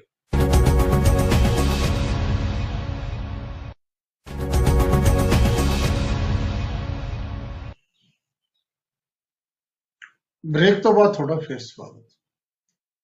ਪਿਆਰੇ ਦਰਸ਼ਕੋ, ਅਕਸਰ ਆਪਾਂ ਦੇਖਦੇ ਹਾਂ ਜਦੋਂ ਲੋਕ ਸੱਤਾ 'ਚ ਆ ਜਾਂਦੇ ਨੇ, ਜਿਹੜੇ ਲੋਕ ਸੱਤਾ 'ਚ ਹੁੰਦੇ ਨੇ, ਕੋਈ ਐਮਐਲਏ ਬਣ ਗਿਆ, ਮਿਨਿਸਟਰ ਬਣ ਗਿਆ, ਤੇ ਚਲੋ ਮੁੱਖ ਮੰਤਰੀ ਬਣ ਗਿਆ ਤਾਂ ਵੱਖਰੀ ਗੱਲ ਹੈ। ਬਹੁਤ ਘੱਟ ਲੋਕ ਹੁੰਦੇ ਨੇ, ਅਹ ਡਾਕਟਰ ਮਨਮੋਹਨ ਸਿੰਘ ਵਰਗੇ, ਕਿ ਪਤਾ ਹੀ ਨਹੀਂ ਲੱਗਦਾ ਕਿ ਇਹ ਮਨਮੋਹਨ ਸਿੰਘ ਦਾ ਭਰਾ ਜਾਂ ਮਨਮੋਹਨ ਸਿੰਘ ਦਾ ਰਿਸ਼ਤੇਦਾਰ ਹੈ। ਇਸ ਤਰ੍ਹਾਂ ਦੇ ਬਹੁਤ ਘੱਟ ਲੋਕ ਹੁੰਦੇ ਨੇ। ਨਹੀਂ ਤਾਂ ਫਿਰ ਹੁੰਦਾ ਇਹ ਹੈ ਕਿ ਜਿਹੜਾ ਕੋਈ ਐਮਐਲਏ ਬਣ ਗਿਆ ਤੇ ਉਹਦੇ ਰਿਸ਼ਤੇਦਾਰ ਆਪਣੇ ਆਪ ਨੂੰ ਫਿਰ ਬਾਕੀਆਂ ਨਾਲੋਂ ਵੱਖਰਾ ਸਮਝਦੇ ਨੇ। ਤੇ ਸਾਡੇ ਸਮਾਜ ਦੇ ਵਿੱਚ ਖਾਸ ਤੌਰ ਤੇ ਦੇਖਣ ਨੂੰ ਇਹ ਮਿਲਿਆ ਹੈ, ਜਿਹੜੇ ਪਾਵਰਫੁਲ ਬੰਦੇ ਨੇ ਉਹਨਾਂ ਦੇ ਸਾਲੇ ਜਿਹੜੇ ਬੜੇ ਇੰਪੋਰਟੈਂਟ ਬਣ ਜਾਂਦੇ ਨੇ ਤੋਂ ਇਸੇ ਕਿਸਮ ਦੀ ਗੱਲ ਇੱਕ ਹੋਰ ਦੇਖਣ ਨੂੰ ਮਿਲੀ ਜਦੋਂ ਕੇਸ ਦਰਜ ਹੋਇਆ ਆਈਪੀਸੀ ਦੀ ਧਾਰਾ 306 ਤੇ ਡਿੰਪੀ ਬਨਾਇਕ ਦੇ ਉੱਤੇ। ਤੁਸੀਂ ਕਹੋਗੇ ਡਿੰਪੀ ਬਨਾਇਕ ਕੌਣ ਹੈ? ਡਿੰਪੀ ਬਨਾਇਕ ਹੈ ਜੀ ਕਾਂਗਰਸੀ ਐਮਐਲਏ ਗਿੱਦੜਬਾਹ ਤੋਂ ਰਾਜਾ ਬੜਿੰਗ ਦਾ ਸਾਲਾ। ਕਿਉਂ ਕੇਸ ਦਰਜ ਹੋਇਆ? ਇਸ ਕਰਕੇ ਹੋਇਆ ਕਿ ਕੱਲ ਜਿਹੜੀ ਖਬਰ ਦਿੱਤੀ ਸੀ ਕਿ ਇੱਕ ਫਰੀਦਕੋਟ ਦਾ ਠੇਕੇਦਾਰ ਹੈ ਅਹ, ਕਰਨ ਕਟਾਰੀਆ ਜਿਸ ਨੇ ਆਪਣੇ ਦੋ ਮਾਸੂਮ ਬੱਚੇ 6 ਸਾਲ ਦਾ ਤੇ 3 ਸਾਲ ਦਾ ਬੇਟਾ ਬੇਟੀ ਨੂੰ ਗੋਲੀ ਮਾਰੀ। ਪਤਨੀ ਨੂੰ ਗੋਲੀ ਮਾਰੀ ਤੇ ਆਪਣੇ ਆਪ ਨੂੰ। ਅਹ, ਤਿੰਨ ਤਾਂ ਮਰ ਗਏ ਦੋਨੇ ਬੱਚੇ ਗਏ ਮਾਸੂਮ ਇੱਕ ਆਪ ਗਿਆ ਔਰ ਜਿਹੜੀ ਹੈ ਪਤਨੀ ਡੀਐਮਸੀ ਦੇ ਵਿੱਚ ਬਹੁਤ ਗੰਭੀਰ ਹਾਲਤ 'ਚ ਪਈ ਹੈ। ਹੁਣ ਉਹਦੇ ਭਰਾ ਨੇ ਦੱਸਿਆ ਕਿ ਇਹ ਨੂੰ ਅਸਲ ਤੰਗ ਕਰਦਾ ਸੀ ਇਹ ਡਿੰਪੀ ਬਣਾਏ। ਇਹ ਤੋਂ ਪੈਸੇ ਲੈਂਦਾ ਸੀ। ਇਹਦੇ ਕੁਝ ਦੋ ਕੰਮ ਸੀ ਇਹ ਜਿਹੜਾ ਬੰਦਾ ਗਿਆ ਕਰਨ ਕਟਾਰੀਆ ਇੱਕ ਤਾਂ ਬਿਜਲੀ ਦਾ ਠੇਕਾ ਲੈਂਦਾ ਸੀ ਇੱਕ ਇਹਦੇ ਟਰੱਕ ਯੂਨੀਅਨ ਦੇ ਵਿੱਚ ਸੀ ਚੱਕਣ ਦਾ ਲਿਫਟਿੰਗ ਦਾ ਠੇਕਾ। ਇਹਦੇ ਲਈ ਡਿੰਪੀ ਵਿਨਾਇਕ ਪੈਸੇ ਮੰਗਦਾ ਸੀ ਧੱਕਾ ਕਰਦਾ ਸੀ। ਯਾਨੀ ਜਬਰੀ ਵਸੂਲੀ ਵਾਲਾ ਕੰਮ ਫਿਲਮਾਂ 'ਚ ਦੇਖਿਆ ਸੀ ਇੱਥੇ ਇਹ ਹੁਣ ਇਲਜ਼ਾਮ ਲੱਗ ਰਹੇ ਨੇ। ਤੇ ਪੁਲਿਸ ਨੇ ਜਿਹੜਾ ਹੈ 306 ਦਾ ਕੇਸ ਬਣਾ ਕੇ ਉਹਨੂੰ ਜਿਹੜਾ ਹੈ ਅਹ, ਡਿੰਪੀ ਵਿਨਾਇਕ ਨੂੰ ਉਹਦੀ ਖੁਦਕੁਸ਼ੀ ਦੇ ਅਕਸਾਉਣ ਦੇ ਜਾਂ ਮਜਬੂਰ ਕਰਨ ਦੇ ਮਾਮਲੇ 'ਚ ਉਸ ਨੂੰ ਜਿਹੜਾ ਹੈ, ਨਾਮਜ਼ਦ ਕੀਤਾ ਹੈ। ਸੋ ਇਹ ਜਿਹੜਾ ਕਰਨ ਕਟਾਰੀਆ ਦਾ ਜਾਣਾ ਕਈ ਕਿਸਮ ਦੇ ਸਵਾਲ ਤਾਂ ਖੜੇ ਕਰਦਾ ਹੈ। ਇੱਕ ਵੱਡਾ ਸਵਾਲ ਇਹ ਵੀ ਖੜਾ ਹੁੰਦਾ ਹੈ ਕਿ ਕੀ ਸੱਚਮੁੱਚ ਇਹ ਇਸ ਤਰ੍ਹਾਂ ਕਰਦੇ ਨੇ ਜਿਹੜੇ ਪਾਵਰਫੁਲ ਬੰਦੇ, ਉਹਨਾਂ ਦੇ ਸਾਲੇ ਜਾਂ ਉਹਨਾਂ ਦੇ ਰਿਸ਼ਤੇਦਾਰ? ਇਹ ਕੋਈ ਪਹਿਲਾ ਨਹੀਂ ਤੇ ਨਾ ਹੀ ਮੈਂ ਬਾਕੀਆਂ ਦੇ ਨਾਂ ਦੱਸ ਰਹੇ ਨੇ। ਹੋਰ ਕਿਹਦੇ ਕਿਹਦੇ ਸਾਲੇ ਤੇ ਇਲਜ਼ਾਮ ਲੱਗਦੇ ਨੇ? ਉਹ ਜਿੰਨੇ ਵੀ ਸਾਡੇ ਅਹ, ਤੁਸੀਂ ਅਵੇਅਰ ਦਰਸ਼ਕ ਹੋ ਤੁਹਾਨੂੰ ਪਤਾ ਹੀ ਹੈ ਵੀ ਮੇਰਾ ਇਸ਼ਾਰਾ ਕਿਹਦੇ ਵੱਲ ਹੈ? ਅੱਗੇ ਵਧੀਏ। ਅੱਗੇ ਇੱਕ ਖਬਰ ਜਿਹੜੀ ਅਹ, ਹੈ ਇਹ ਇੰਡੀਆ ਦੇ ਵਿੱਚ ਵੀ ਇਸ ਕਿਸਮ ਦਾ ਕੰਮ ਹੁਣ ਵੱਡੇ ਪੱਧਰ ਤੇ ਹੋਣ ਲੱਗ ਗਿਆ। ਪਹਿਲਾਂ ਇੰਡੀਆ 'ਚ ਘੱਟ ਸੀ ਬਾਹਰੋਂ ਜ਼ਿਆਦਾ ਹੁੰਦਾ ਸੀ। ਮੇਰਾ ਮਤਲਬ ਹੈ ਪੌਰਨ ਫਿਲਮਾਂ ਜਿਹੜੀਆਂ ਬਣਦੀਆਂ ਨੇ ਪੋਰਨੋਗ੍ਰਾਫੀ ਜਾਂ ਇਹ ਕਹਿ ਲਈਏ ਸੈਕਸ ਨਾਲ ਸੰਬੰਧਿਤ ਫਿਲਮਾਂ, ਜਾਂ ਇਹ ਕਹਿ ਲਈਏ ਕਿ ਜਿਹੜਾ ਅਸ਼ਲੀਲ ਫਿਲਮਾਂ ਬਣਦੀਆਂ ਨੇ। ਤੇ ਜਦੋਂ ਕਰੋਨਾ ਹੋਇਆ ਕਰੋਨਾ ਦੇ ਟਾਈਮ ਤੁਹਾਡੇ ਯਾਦ ਹੋ ਲਾਕਡਾਊਨ ਹੋਇਆ ਲਾਕਡਾਊਨ ਤੋਂ ਬਾਅਦ ਜਿਸ ਤਰੀਕੇ ਨਾਲ ਲੋਕਾਂ ਨੂੰ ਘਰੋਂ ਬੰਦ ਕਰ ਦਿੱਤਾ ਗਿਆ ਨਿਕਲਣਾ, ਤੇ ਜਿਸ ਤਰੀਕੇ ਨਾਲ ਪੁਲਿਸ ਜਿਹੜੀ ਆ, ਮੁੰਬਈ ਪੁਲਿਸ ਦੇ ਤਾਂ ਆਪਦੇ ਬੜੇ ਕੇਸ ਹੋਏ ਸੀ। ਸਭ ਤੋਂ ਜ਼ਿਆਦਾ ਤਾਂ ਜਿਹੜੇ ਹੈ ਮੁੰਬਈ 'ਚ ਹੀ ਕੇਸ ਆ ਰਹੇ ਸੀ ਕਰੋਨਾ ਦੇ, ਉਸ ਵੇਲੇ ਜਦੋਂ ਜ਼ੋਰ ਸੀ ਅਹ, ਮਾ- ਮਾਰਚ ਤੋਂ ਬਾਅਦ ਅਪ੍ਰੈਲ ਮਈ ਜੂਨ ਤੱਕ ਤਾਂ ਉਹਨਾਂ ਦਿਨਾਂ ਦੇ ਵਿੱਚ ਮੱਡ ਆਈਲੈਂਡ ਹੈ ਜਿਹੜੀ ਮੁੰਬਈ ਦੇ ਕੋਲ। ਉੱਥੇ ਜਿਹੜੇ ਵੱਡੇ ਵੱਡੇ ਬੰਗਲੇ ਨੇ ਫਿਲਮ ਸਟਾਰਾਂ ਦੇ ਉਹ ਬੰਗਲੇ ਜਿਹੜੇ ਬੰਦ ਸੀ। ਲੇਕਿਨ ਉਹ ਬੰਦ ਨਹੀਂ ਸੀ। ਉਹਨਾਂ ਦੇ ਬਾਹਰੋਂ ਬੰਦ ਨਜ਼ਰ ਆਉਂਦੇ ਸੀ ਲੇਕਿਨ ਅੰਦਰ ਉਹਨਾਂ ਦੇ ਪੋਰਨੋ ਫਿਲਮਾਂ ਬਣਦੀਆਂ ਸੀ। ਪੋਰਨ ਫਿਲਮਾਂ ਜਿਹੜੀਆਂ ਅਸ਼ਲੀਲ ਫਿਲਮਾਂ ਬਣਦੀਆਂ ਸੀ। 85 ਤੋਂ ਵੱਧ ਫਿਲਮਾਂ 'ਚ ਇੱਕ ਔਰਤ ਨੇ ਕੰਮ ਕੀਤਾ ਉਹਦੇ 'ਚ। ਉਹਦਾ ਨਾਮ ਹੈ ਗੇਹਾਨਾ ਵਸ਼ਿਸ਼ਟ। ਉਹ ਹੁਣ ਫੜੀ ਗਈ ਹੈ। ਉਹ ਕਰ ਰਹੀ ਹੈ ਖੁਲਾਸੇ ਦੇ ਉੱਤੇ ਕੀ ਹੁੰਦਾ ਸੀ? ਉਹ ਦੱਸਦੀ ਹੈ ਕਿ 20 ਮਿੰਟ ਦੀ ਫਿਲਮ ਦੇ ਲਈ 30000 ਰੁਪਇਆ ਮਿਲਦਾ ਸੀ। ਤੇ ਤਿੰਨ ਮਰਦ ਵੀ ਜਿਹੜੇ ਨੇ ਫੜੇ ਗਏ ਨੇ। ਮਤਲਬ ਅਜੀਬ ਕਿਸਮ ਦਾ ਸੈਕਸ ਰੈਕਟ ਕਹਿ ਲਓ ਤੇ ਪੋਰਨ, ਪੋਰਨੋਗ੍ਰਾਫੀ ਜਿਹੜੀ ਹੈ ਦੁਨੀਆ ਦੇ ਵਿੱਚ ਸਭ ਤੋਂ ਜ਼ਿਆਦਾ ਜਦੋਂ ਸੋਸ਼ਲ ਮੀਡੀਆ ਤੇ YouTube ਆਈ ਹੈ, ਸਭ ਤੋਂ ਜ਼ਿਆਦਾ ਇਹ ਦੇਖਿਆ ਜਾਂਦਾ ਹੈ। ਅਸੀਂ ਕਈ ਵਾਰੀ ਯੂਨੀਵਰਸਿਟੀ ਦੇ ਵਿੱਚ ਇਸ ਕਿਸਮ ਦੇ ਸਰਵੇ ਕਰਵਾਏ ਨੇ, ਖੋਜ ਕਰਵਾਈ ਹੈ, ਜਿਹਦੇ ਚ ਕੁੜੀਆਂ, ਮੁੰਡੇ ਜਿਹੜੇ ਨੇ, ਇਹਨੂੰ ਜ਼ਿਆਦਾ ਤਰਜੀਹ ਨਾਲ ਦੇਖਦੇ ਨੇ। ਇਹ ਬਲਕਿ ਇਹ ਨਹੀਂ ਕਿ 18 ਤੋਂ ਥੱਲੇ ਵਾਲੇ ਵੀ ਬਹੁਤ ਸਾਰੇ ਸਾਡੇ ਕੋਲ ਅੰਕੜੇ ਆਉਂਦੇ ਨੇ ਕਿ ਇਹਨੇ ਲੋਕ ਦੇਖਦੇ ਨੇ। ਉਹ ਇੰਡੀਆ 'ਚ ਬਣਦੀਆਂ ਨੇ, ਇੰਡੀਆ 'ਚ ਕਿਵੇਂ ਪੈਸਾ ਕਮਾਇਆ ਜਾਂਦਾ ਹੈ? ਇਹ ਇਹਨਾਂ ਦੇ ਜਿਹੜੇ ਇਹ ਸੀ, ਇਹਨਾਂ ਨੇ ਦੱਸਿਆ ਕਿ 2000 ਰੁਪਏ ਦੀ ਮੈਂਬਰਸ਼ਿਪ ਸੀ ਜਿਹਨੇ ਇਹ ਦੇਖਣੀਆਂ ਹੁੰਦੀਆਂ ਸੀ, ਮਹੀਨੇ ਦੀ ਉਹਨਾਂ ਦੀ। ਸੋ ਇਸ ਕਿਸਮ ਇਹਦੇ ਚ ਬਹੁਤ ਸਾਰੇ ਨੌਨ ਜਿਹੜੇ ਮਾਡਲ ਤੇ ਸਟਾਰ ਵੀ ਇਨਵੋਲਵ ਸੀ, ਇਸ ਕਿਸਮ ਦੀ ਗੱਲ ਵੀ ਆਈ ਹੈ। ਆਪਾਂ ਅਗਲੀ ਖਬਰ ਦੇਖੀਏ। ਅਗਲੀ ਖਬਰ ਦੇ ਵਿੱਚ ਬੇਰੁਜ਼ਗਾਰ ਅਧਿਆਪਕ ਨੇ ਬਹੁਤ ਲੰਬੀ ਲੜਾਈ ਲੜ ਰਹੇ ਨੇ। ਕੋਈ ਸੁਣ ਨਹੀਂ ਰਿਹਾ। ਬਹੁਤ ਵਾਰ ਕੁੱਟ ਖਾਦੀ ਪੁਲਿਸ ਨਾਲ ਹਰ ਰੋਜ਼, ਹਾਲਾਂਕਿ ਪੁਲਿਸ ਨੂੰ ਵੀ ਪਤਾ ਹੈ ਕਿ ਸਾਡੇ ਵੀ ਬੱਚੇ ਨੇ ਇਹ। ਸਾਡੇ ਬੇਰੁਜ਼ਗਾਰ ਨੇ ਸਾਡੇ ਭਰਾ ਨੇ ਪਰ ਉਹਨਾਂ ਦੀ ਆਪਣੀ ਮਜਬੂਰੀ ਹੁੰਦੀ ਹੈ। ਔਰ ਕੱਲ ਵੀ ਹੀ ਹੋਇਆ। ਕੱਲ ਕਿੱਥੇ ਹੋਇਆ? ਸੰਗਰੂਰ ਹੋਇਆ। ਵਿਜੇਂਦਰ ਸਿੰਗਲਾ ਉਹਦੀ ਕੋਠੀ ਦੇ ਸਾਹਮਣੇ ਘੇਰਨ ਜਾ ਰਹੇ ਸੀ। ਹਾਲਾਂਕਿ ਕੋਠੀ ਘੇਰ ਕੇ ਵੀ ਕੀ ਹੁੰਦਾ ਹੈ, ਪਰ ਖਬਰ ਬਣਦੀ ਹੈ ਜਦੋਂ ਬੈਰੀਕੇਡ ਤੋੜਦੇ ਆ ਉਦੋਂ ਮੀਡੀਆ ਦਿਖਾਉਂਦਾ ਹੈ। ਇਹ ਵੀ ਸਾਡੀ ਮਜਬੂਰੀ ਹੈ। ਜਿਹੜੀ ਮੀਡੀਆ ਚ ਆਉਣ ਲਈ ਸਾਨੂੰ ਕੁੱਟ ਖਾਣੀ ਪੈਂਦੀ ਹੈ ਤੋਂ ਕੁੱਟ ਖਾਣ ਲਈ ਕੱਲ ਬਹੁਤ ਜ਼ਿਆਦਾ ਜਿਹੜੀ ਹੈ ਅਹ ਜ਼ੋਰ ਅਜਮਾਈ ਕੀਤੀ। ਕਈ ਬੰਦੇ ਜ਼ਖਮੀ ਹੋਏ, ਚਾਰ ਜਿਹੜੀਆਂ ਅਧਿਆਪਕਾਂ ਦੇ ਜ਼ਖਮੀ ਹੋਣ ਦੀ ਖਬਰ ਆਈ ਹੈ ਲੇਕਿਨ ਇਹ ਗੱਲ ਬੜੀ ਸਪਸ਼ਟ ਹੈ ਕਿ ਸਰਕਾਰ ਉਹਨਾਂ ਦੀ ਗੱਲ ਨਹੀਂ ਸੁਣਦੀ ਵੈਸੇ ਉਹਨਾਂ ਦੀ ਗੱਲ ਹੈ ਕਿ ਇਹ ਵੀ ਤੁਹਾਡੇ ਮਨ ਚ ਆ ਸਕਦਾ ਹੈ। ਦੇਖੋ, ਜਿਹੜੇ ਬੇਰੁਜ਼ਗਾਰ ਈਟੀਟੀ ਅਧਿਆਪਕ ਨੇ ਈਟੀਟੀ ਟੈਟ ਪਾਸ ਨੇ, ਜਿਹੜਾ ਐਲੀਜੀਬਿਲਟੀ ਟੈਸਟ ਹੁੰਦਾ ਨਾ, ਐਲੀਮੈਂਟਰੀ ਟੀਚਰ ਟ੍ਰੇਨਿੰਗ, ਇਹ ਕਾਫੀ ਔਖਾ ਹੁੰਦਾ ਹੈ। ਮੈਂ ਇਹਦੇ ਦੋ ਕੋਰਸ ਚਲਾਏ ਨੇ ਜਦੋਂ ਮੈਂ ਡਾਇਰੈਕਟਰ ਸੀ ਬਹੁਤ ਘੱਟ ਰਿਜ਼ਲਟ ਪਹਿਲੀ ਵਾਰ ਤਾਂ 1.5% ਰਿਜ਼ਲਟ ਆਏ ਸੀ ਪੰਜਾਬ 'ਚ ਇਹਨੇ ਇੰਨੇ ਘੱਟ ਪਾਸ ਹੁੰਦੇ ਨੇ। ਤਾਂ ਉਹ ਇਹ ਕਹਿੰਦੇ ਨੇ ਕਿ 10000 ਪੋਸਟਾਂ ਈਟੀਟੀ ਦੀਆਂ ਕੱਢੋ ਲੋੜ ਹੈ ਇਹਨਾਂ ਦੀ। ਤੇ ਫਿਰ ਉਹ ਦੂਜੀ ਗੱਲ, ਉਹਨਾਂ ਦੀ ਮੰਗ ਕੀ ਹੈ?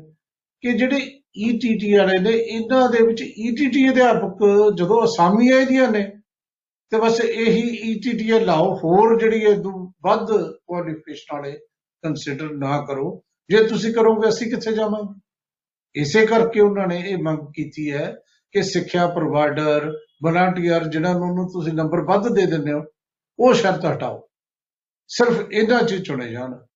ਐਂ ਉਹ ਜਿਵੇਂ ਕੋਈ ਜ਼ਿਆਦਾ ਈਟੀਟੀ ਵੀ ਕਰ ਲਈ ਬੀਐਡ ਵੀ ਕਰ ਲਈ ਐਮਐਡ ਵੀ ਕਰ ਲਈ, ਤੇ ਫਿਰ ਉਹ ਚੇਰੀ ਜੇ ਯੋਗਤਾ ਲੈ ਲਈ, ਤੇ ਫਿਰ ਤਾਂ ਨੇਚਰਲੀ ਉਹਨਾਂ ਦੇ ਨੰਬਰ ਜ਼ਿਆਦਾ ਹੋਣੇ ਨੇ, ਉਹ ਸ਼ਰਤ ਹਟਾਓ। ਫਿਰ ਹੁਣ ਇੰਨਾ ਚਿਰ ਹੋ ਗਿਆ ਲੜਾਈ ਕਰਦਿਆਂ ਨੂੰ ਸਰਕਾਰ ਨੇ ਨੌਕਰੀ ਨਹੀਂ ਦਿੱਤੀ, ਇਹਨਾਂ ਦਾ ਤਾਂ ਕੋਈ ਕਸੂਰ ਨਹੀਂ। ਉਹ ਬਹੁਤ ਸਾਰੇ ਓਵਰੇਜ ਹੋ ਗਏ। ਉਹ ਕਹਿੰਦੇ ਉਮਰ ਦੀ ਸ਼ਰਤ ਵੀ ਜਿਹੜੀ ਹੈ, ਉਹ ਉਹ ਹੱਦ ਵਧਾਓ ਜਾਂ ਉਹ ਸ਼ਰਤ ਹਟਾਓ। ਸੋ ਉਹਨਾਂ ਦੀਆਂ ਮੰਗਾਂ ਜਿਹੜੀਆਂ ਨੇ ਜਾਇਜ਼ ਨਹੀਂ ਕਿਤੇ ਨਾ ਕਿਤੇ ਇਸ ਨਜ਼ਰੀਏ ਤੋਂ ਕਿ ਇਹ ਇੰਨੇ ਚਿਰ ਤੋਂ ਲੜ ਰਹੇ ਨੇ, ਪਾਸ ਨੇ, ਇਹਨਾਂ ਦੀ ਗੱਲ ਜਿਹੜੀ ਹੈ, ਪਰ ਉਹ ਇਹ ਈਟੀਟੀ ਦੀ ਹੈ। ਇਹ ਜਿਹੜੇ ਤੁਹਾਡੇ ਸਾਹਮਣੇ ਦਿਖਾਇਆ ਜਾ ਰਿਹਾ ਇਹ ਕੰਪਿਊਟਰ ਟੀਚਰ ਨੇ, ਇਸ ਤਰ੍ਹਾਂ ਪੀਟੀਆਈ ਨੇ ਯਾਨੀ ਲਗਭਗ ਸਾਰੇ ਹੀ ਇਸ ਤਰ੍ਹਾਂ ਪੰਜਾਬ 'ਚ ਹੋ ਰਿਹਾ ਹੈ। ਤੇ ਕਰੀਏ ਕੀ? ਇਹ ਤਾਂ ਸ਼ੁਰੂਆਤ ਸਕੂਲ ਦੀ, ਐਲੀਮੈਂਟਰੀ ਦੀ ਹੈ। ਤੇ ਜਿਹੜਾ ਯੂਨੀਵਰਸਿਟੀ ਹੈ, ਉਹਦੇ 'ਚ ਲਗਾਤਾਰ ਹੀ। ਮੇਰਾ ਖਿਆਲ ਹੈ ਕੋਈ ਮੌਕਾ ਐਸਾ ਨਹੀਂ ਜਿਹਦੇ 'ਚ ਮੈਂ ਤੁਹਾਨੂੰ ਯਾਦ ਨਹੀਂ ਕਰਾਉਂਦਾ, ਕੈਪਟਨ ਸਾਹਿਬ, ਕਿ ਯੂਨੀਵਰਸਿਟੀ ਦਾ ਹਾਲ ਬੁਰਾ ਹੈ। 2 ਮਹੀਨੇ ਹੋ ਗਏ, ਤਨਖਾਹ ਨਹੀਂ ਮਿਲੀਆਂ। ਅੱਜ 139ਵਾਂ ਦਿਨ ਹੈ ਜਿਹੜਾ ਉੱਥੇ ਜੁਆਇੰਟ ਐਕਸ਼ਨ ਕਮੇਟੀ ਧਰਨੇ ਤੇ ਬੈਠੀ ਹੈ। ਉਹਨਾਂ ਦੀ ਗੱਲ ਵੀ ਸੁਣ ਲੈਣੀ ਚਾਹੀਦੀ ਹੈ ਤੁਹਾਨੂੰ।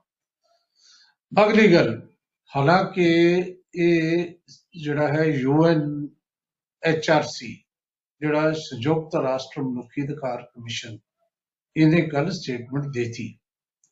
ਇਹ ਇਹ ਕਿ ਸੀ ਕਿਸਾਨਾਂ ਦੇ ਨਾਲ ਉਹਨਾਂ ਨੂੰ ਸ਼ਾਂਤਮਈ ਪ੍ਰਦਰਸ਼ਨ ਕਰਨ ਦੀ ਆਗਿਆ ਤੇ ਉਹਨਾਂ ਦਾ ਇੰਟਰਨੈਟ ਬਹਾਲ ਕਰੋ। ਲੇਕਿਨ ਮਨੁੱਖੀ ਅਧਿਕਾਰਾਂ ਦੀ ਉਲੰਘਣਾ ਦੇ ਮਾਮਲੇ ਨੂੰ ਲੈ ਕੇ ਤੇ ਉਹਦੇ ਵਿੱਚ ਖਾਸ ਤੌਰ ਤੇ ਇੰਟਰਨੈਟ ਜਿਹੜੀਆਂ ਸੇਵਾਵਾਂ ਨੇ ਜਿਹੜੀਆਂ ਉਹ ਬੰਦ ਕੀਤੀਆਂ ਨੇ ਇਹਨਾਂ ਨੂੰ ਲੈ ਕੇ ਇੱਕ ਪੱਤਰ ਲਿਖਿਆ ਹੈ, ਪੰਜ ਪੰਨੇ ਦਾ ਪੱਤਰ ਹੈ ਤੇ ਜਿਹਦੇ ਵਿੱਚ ਹਵਾਲੇ ਦਿੱਤੇ ਗਏ ਨੇ ਕਿ ਇਸ ਹਾਈ ਕੋਰਟ ਨੇ ਇਸ ਸੁਪਰੀਮ ਕੋਰਟ ਨੇ ਉਦੋਂ ਇਸ ਨੂੰ ਲੈ ਕੇ ਇਹ ਡਿਸੀਜਨ ਦਿੱਤਾ ਸੀ। ਉਹ ਆਪਣੇ ਹੱਕ ਦੇ ਵਿੱਚ ਹਵਾਲੇ ਦਿੰਦੇ ਹੋਏ ਇਹ ਜਿਹੜੀਆਂ ਕਿਸਾਨ ਯੂਨੀਅਨ ਨੇ ਇਹਨਾਂ ਤੇ ਇੱਕ ਕਾਨੂੰਨੀ ਸੈੱਲ ਵੀ ਬਣਿਆ ਹੋਇਆ। ਹੈ ਉਹਦੇ ਵਕੀਲਾਂ ਨੇ ਇਹਨੂੰ ਤਿਆਰ ਕੀਤਾ ਪੱਤਰ ਨੂੰ ਤੇ ਉਹਨੂੰ ਭੇਜਿਆ ਯੂਐਨ ਐਚਆਰਸੀ ਨੂੰ। ਤੇ ਕਿਹਾ ਕਿ ਤੁਸੀਂ ਦਖਲ ਦਿਓ। ਦੇਖੋ, ਮੈਂ ਕੱਲ ਵੀ ਗੱਲ ਕੀਤੀ ਹੈ, ਹਰ ਰੋਜ਼ ਕਰਦੇ ਆ ਕਿ ਇਹ ਤਾਂ ਇੱਕ ਕਿਸਮ ਦਾ ਫੰਡਾਮੈਂਟਲ ਰਾਈਟ ਹੈ ਬੰਦੇ ਦਾ, ਜਿਹਨੂੰ ਕਰਵ ਕੀਤਾ ਖੱਟਰ ਨੇ ਇੰਟਰਨੈਟ ਬੰਦ ਕਰਕੇ, ਜਿਹਨੂੰ ਕਰਵ ਕੀਤਾ ਗਿਆ ਹੈ ਤਿੰਨੇ ਬਾਰਡਰਾਂ ਤੇ ਇੰਟਰਨੈਟ ਬੰਦ ਕਰਕੇ। ਇਹਦੇ ਨਾਲ ਐਜੀਟੇਸ਼ਨਾਂ ਫੇਲ ਨਹੀਂ ਹੁੰਦੀਆਂ। ਇਹ ਗੱਲ ਸਮਝ ਲੈਣੀ ਚਾਹੀਦੀ ਹੈ। ਇਹੀ ਗੱਲ ਨੂੰ ਲੈ ਕੇ ਹਾਲੀਵੁੱਡ ਦੀ ਅਦਾਕਾਰਾ ਸੁਜਨ ਸਰੈਂਡਰ ਨੇ ਇੱਕ ਵਾਰ ਫਿਰ ਫਿਰ ਕਿਸਾਨਾਂ ਦੀ ਹਮਾਇਤ ਕੀਤੀ ਹੈ। ਉਹ ਕਹਿੰਦੀ ਹੈ ਕਿ ਇਹ ਜਿਹੜੀ ਤੁਸੀਂ ਕਮਜ਼ੋਰ ਆਵਾਜ਼ ਨੂੰ ਖਾਮੋਸ਼ ਕਰਨ ਦੀਆਂ ਕੋਸ਼ਿਸ਼ਾਂ ਬੰਦ ਕਰੋ। ਜਿਹੜਾ ਉਹਨੇ ਨਾ ਅਲ ਜਜ਼ੀਰਾ ਤੁਹਾਡੇ ਤੁਹਾਡੇ ਸਾਹਮਣੇ ਬਹੁਤ ਵੱਡਾ ਚੈਨਲ ਹੈ, ਇੰਟਰਨੈਸ਼ਨਲ ਚੈਨਲ ਹੈ। ਉਹਦੀ ਨਿਊਜ਼ ਦੇ ਹਵਾਲੇ ਨਾਲ ਮੈਂ ਗੱਲ ਕਰ ਰਿਹਾ। ਉਹ ਕਹਿੰਦੀ ਕਿ ਇੰਡੀਆ ਦੇ ਵਿੱਚ ਬੋਲਣ ਦੀ ਆਜ਼ਾਦੀ ਖਤਰੇ 'ਚ ਹੈ ਔਰ ਇੰਡੀਆ ਦਾ ਬਹੁਤ ਜ਼ਿਆਦਾ ਬਦਨਾਮੀ ਹੋ ਰਹੀ ਹੈ। ਸਾਰੀ ਦੁਨੀਆ ਦੇਖ ਰਹੀ ਹੈ। ਸੱਚਮੁੱਚ ਹੀ ਮੋਦੀ ਸਾਹਿਬ, ਸਾਰੀ ਦੁਨੀਆ ਦੇਖ ਰਹੀ ਹੈ। ਇੱਧਰ ਪਤਾ ਨਹੀਂ ਤੁਸੀਂ ਕਿਉਂ ਧਿਆਨ ਨਹੀਂ ਦੇ ਰਹੇ? ਤੁਹਾਨੂੰ ਬਗਾਲ ਵੀ ਜਿੱਥੋਂ ਕੌਣ ਕਹਿੰਦਾ ਹੈ? ਜਿਹੜੇ ਲੋਕ ਜਿੱਧਰ ਵੋਟ ਪਾਉਂਦੇ ਨੇ, ਲੇਕਿਨ ਕਿਸਾਨ ਜਿਹੜੇ ਬੈਠੇ ਨੇ, ਉਹਨਾਂ ਦੀ ਗੱਲ ਨਹੀਂ ਸੁਣੋ। ਹੁਣ ਕਿਤੇ ਇਹ ਨਾ ਹੋਵੇ ਨਾ ਜਦੋਂ ਬਗਾਲ ਜਿੱਤ ਕੇ ਤੁਸੀਂ ਕਹੋ ਦੇਖੋ ਲੋਕਾਂ ਨੇ ਸਾਡੇ ਹੱਕ 'ਚ ਦਿੱਤਾ ਤੇ ਅਸੀਂ ਕਿਸਾਨਾਂ ਦੀ ਗੱਲ ਨਹੀਂ ਸੁਣੀ ਲੇਕਿਨ ਜਿਹੜਾ ਜਿੱਤ ਜਾਂ ਜਿਹੜੇ ਦਾਅਵੇ ਹੁੰਦੇ ਨੇ, ਉਹ ਹੋਰ ਕਿਸਮ ਦੇ ਹੁੰਦੇ ਨੇ। ਐਨੀਵੇ ਆਪਾਂ ਤੇ ਇੱਕ ਖਬਰ ਲਈਏ, ਜਿਹਦੇ ਚ ਬੁੱਧੀਜੀਵੀ ਪ੍ਰੋਫੈਸਰ, ਵਾਈਸ ਚਾਂਸਲਰ ਸ਼ਾਮਲ ਨੇ। ਦੇਖੋ, ਕਿਸਾਨਾਂ ਦੀ ਗਿਣਤੀ ਜਿਹੜੀ ਹੈ, ਜਿਹੜੇ ਸ਼ਹੀਦ ਹੋ ਰਹੇ ਨੇ, ਉਹਨਾਂ ਦੀ ਗਿਣਤੀ ਲਗਾਤਾਰ ਵੱਧ ਰਹੀ ਹੈ। ਆਤਮਾ, ਅਹ ਆਤਮ ਪ੍ਰਕਾਸ਼ ਸੋਸ਼ਲ ਵੈਲਫੇਅਰ ਨੇ ਕੱਲ ਜਿਹੜੀ ਵੈਬਸਾਈਟ ਜਾਰੀ ਕੀਤੀ ਹੈ, ਉਹ ਚ ਉਹਨਾਂ ਨੇ ਕਿ 163 ਤਾਂ ਚਲੇ ਗਏ, ਲੇਕਿਨ ਉਹਨਾਂ ਨੇ 198 ਕਿਹਾ ਹੈ ਕਿ ਕਿਸਾਨ ਜਾ ਚੁੱਕੇ ਨੇ, ਜਿਵੇਂ ਮੈਂ ਅੱਜ ਦੱਸਿਆ, ਤਿੰਨ ਤਾਂ ਹੋਰ ਚਲੇ ਗਏ। ਤਾਂ ਇਹਦੇ ਵਿੱਚ ਜਿਹੜੇ ਇਹ ਆਤਮ ਪ੍ਰਕਾਸ਼ ਸੋਸ਼ਲ ਵੈਲਫੇਅਰ ਇਹ ਚ ਵਾਈਸ ਚਾਂਸ ਕਾਫੀ ਇਨਵੋਲਵ ਨੇ। ਕੱਲ ਮੈਂ ਦੇਖ ਰਿਹਾ ਸੀ ਮਨਜੀਤ ਸਿੰਘ ਕੰਗ ਜਿਹੜੇ ਵਾਈਸ ਚਾਂਸ ਪੀਜੂ ਦੇ ਰਹੇ ਨੇ, doctor SP Singh Guru Nanak Dev university ਦੇ ਵਾਈਸ ਚਾਂਸ ਹਰਪਾਲ ਸਿੰਘ ਔਰ ਕਾਫੀ ਜ਼ਿਆਦਾ ਸੀ। ਜਿਹੜਾ ਡਾਕਟਰ ਬਰਿੰਦਰਪਾਲ ਹੈ ਜਿਹਨੇ ਆਪਦਾ ਨਾਮ ਵਾਪਸ ਕੀਤਾ ਸੀ ਉਹ ਸਟੇਟ ਸੈਕਟਰੀ ਸੀ। ਉਹਨੇ ਆਪਦੀ ਮੇਨ ਜਿਹੜੀ ਹੈ ਭਾਸ਼ਣ ਵੀ ਦਿੱਤਾ ਔਰ ਦੱਸਿਆ ਕਿ ਉਹਦਾ ਜਿਹੜਾ ਇਹ ਕਹਿਣਾ ਕਿ ਸਾਡੇ ਬੁੱਧੀਜੀਵੀ ਅਹ, ਆਪਣੀ ਜ਼ਿੰਮੇਵਾਰੀ ਤੋਂ ਭੱਜੇ ਨੇ ਮੈਨੂੰ ਲੱਗਦਾ ਹੈ ਕਿ ਇੱਥੇ ਥੋੜਾ ਜਿਹਾ ਇਤਰਾਜ਼ ਹੋ ਸਕਦਾ ਹੈ ਕਿ ਹੁਣ ਤਾਂ ਬੁੱਧੀਜੀਵੀ ਪੂਰੇ ਤਰ੍ਹਾਂ ਲੱਗੇ ਹੋਏ ਨੇ। ਤੁਸੀਂ ਵੀ ਤਾਂ ਬੁੱਧੀਜੀਵੀਆਂ ਚਾਹੁੰਦੇ ਹੋ ਪ੍ਰੋਫੈਸਰੋ ਹਾਂ। ਇਹ ਕਹਿ ਸਕਦੇ ਆ ਕਿ ਪੰਜਾਬ ਦੀ ਹਾਲਤ ਦੇ ਵਿੱਚ ਜਿਹੜੀ ਤੁਹਾਡੀ ਰეკਮੈਂਡੇਸ਼ਨ ਸੀ, ਆਪਦੀ ਰეკਮੈਂਡੇਸ਼ਨ ਜਿਹੜੀ ਪੀਏਯੂ ਵਾਲੀ ਆ ਉਹਨੂੰ ਬਹੁਤ ਵਾਰ ਤੁਸੀਂ ਜਿਹੜਾ ਹੈ ਕੰਟਰਡਿਕਟ ਕਰ ਦਿੰਦੇ ਹੋ। ਕਦੇ ਕਹਿੰਦੇ ਸੀ ਕਿ ਬੀਟ ਔਰ ਪੈਡੀ ਦੀ ਰੋਟੇਸ਼ਨ ਠੀਕ ਹੈ, ਹੁਣ ਕਹਿੰਦੇ ਡਾਇਵਰਸਿਫਿਕੇਸ਼ਨ ਦੀ ਗੱਲ ਕਰੋ। ਤੇ ਪਹਿਲਾਂ ਜਦੋਂ, ਉਦੋਂ ਤੁਹਾਨੂੰ ਦੱਸਣਾ ਚਾਹੀਦਾ ਸੀ ਪੀਏਯੂ ਦੇ ਸਾਇੰਟਿਸਟਾਂ ਨੂੰ, ਜੇ ਤੁਸੀਂ ਪੈਡੀ ਵੱਲ ਜਾਓਗੇ ਤਾਂ ਅਸੀਂ ਪਾਣੀ ਤੇ ਮਾਰ ਖਾਵਾਂਗੇ। ਬਹੁਤ ਸਾਰੀਆਂ ਐਸੀਆਂ ਗੱਲਾਂ ਨੇ, ਜਿਹੜੀਆਂ ਹੋਰ ਕਰਨ ਵਾਲੀਆਂ ਸੀ, ਲੇਕਿਨ ਹੁਣ ਟਾਈਮ ਹੋ ਗਿਆ। ਸਿਆਟਲ ਦੇ ਵਿੱਚ ਬਹੁਤ ਵੱਡਾ ਇਕੱਠ ਹੋ ਗਿਆ। ਇਹ ਵੀ ਦੱਸਣਾ ਸੀ, ਹਿੰਸਾ, ਲਾਲ ਕਿਲਾ ਹਿੰਸਾ ਦੇ ਮਾਮਲੇ 'ਚ ਸੁਖਦੇਵ ਸਿੰਘ ਫੜਿਆ ਗਿਆ। ਉਹਦੇ ਇਨਾਮ ਸੀ 50000 ਦਾ। ਇਸੇ ਤਰੀਕੇ ਨਾਲ ਜਿਹੜਾ ਹੈ, ਰੋਹਤਕ ਦੇ ਵਿੱਚ ਇੱਕ ਝੰਡਾ ਚਲਾਉਂਦੇ 85 ਫੁੱਟ ਉੱਚਾ ਗੁਬਾਰੇ ਨੂੰ ਕਿਵੇਂ ਅੱਗ ਲੱਗੀ ਤੇ ਉਹਦੇ 'ਚ ਕੀ ਹੋਇਆ, ਇਹ ਸਾਰੀਆਂ ਗੱਲਾਂ ਦੱਸ ਰਹੀਆਂ ਸੀ, ਪਰ ਵਕਤ ਹੋ ਗਿਆ। ਹੁਣ ਵਕਤ ਹੋ ਗਿਆ ਤੁਹਾਡੇ ਤੋਂ ਆਗਿਆ ਲੈਣ ਦਾ। ਕੱਲ ਸਵੇਰੇ 8:40 ਤੇ ਖਬਰ ਤੇ ਨਜ਼ਰ ਹਜਿੰਦਰ ਵਾਲੀ ਸ਼ੋਅ 'ਚ ਫਿਰ ਮਿਲਾਂਗੇ। ਤੇ ਅੱਜ 5:30 ਵਜੇ ਚਰਚਾ ਪ੍ਰੋਗਰਾਮ 'ਚ ਕਰਦੇ ਹਾਂ ਮੁਲਾਕਾਤ। ਬਹੁਤ ਬਹੁਤ ਸ਼ੁਕਰੀਆ।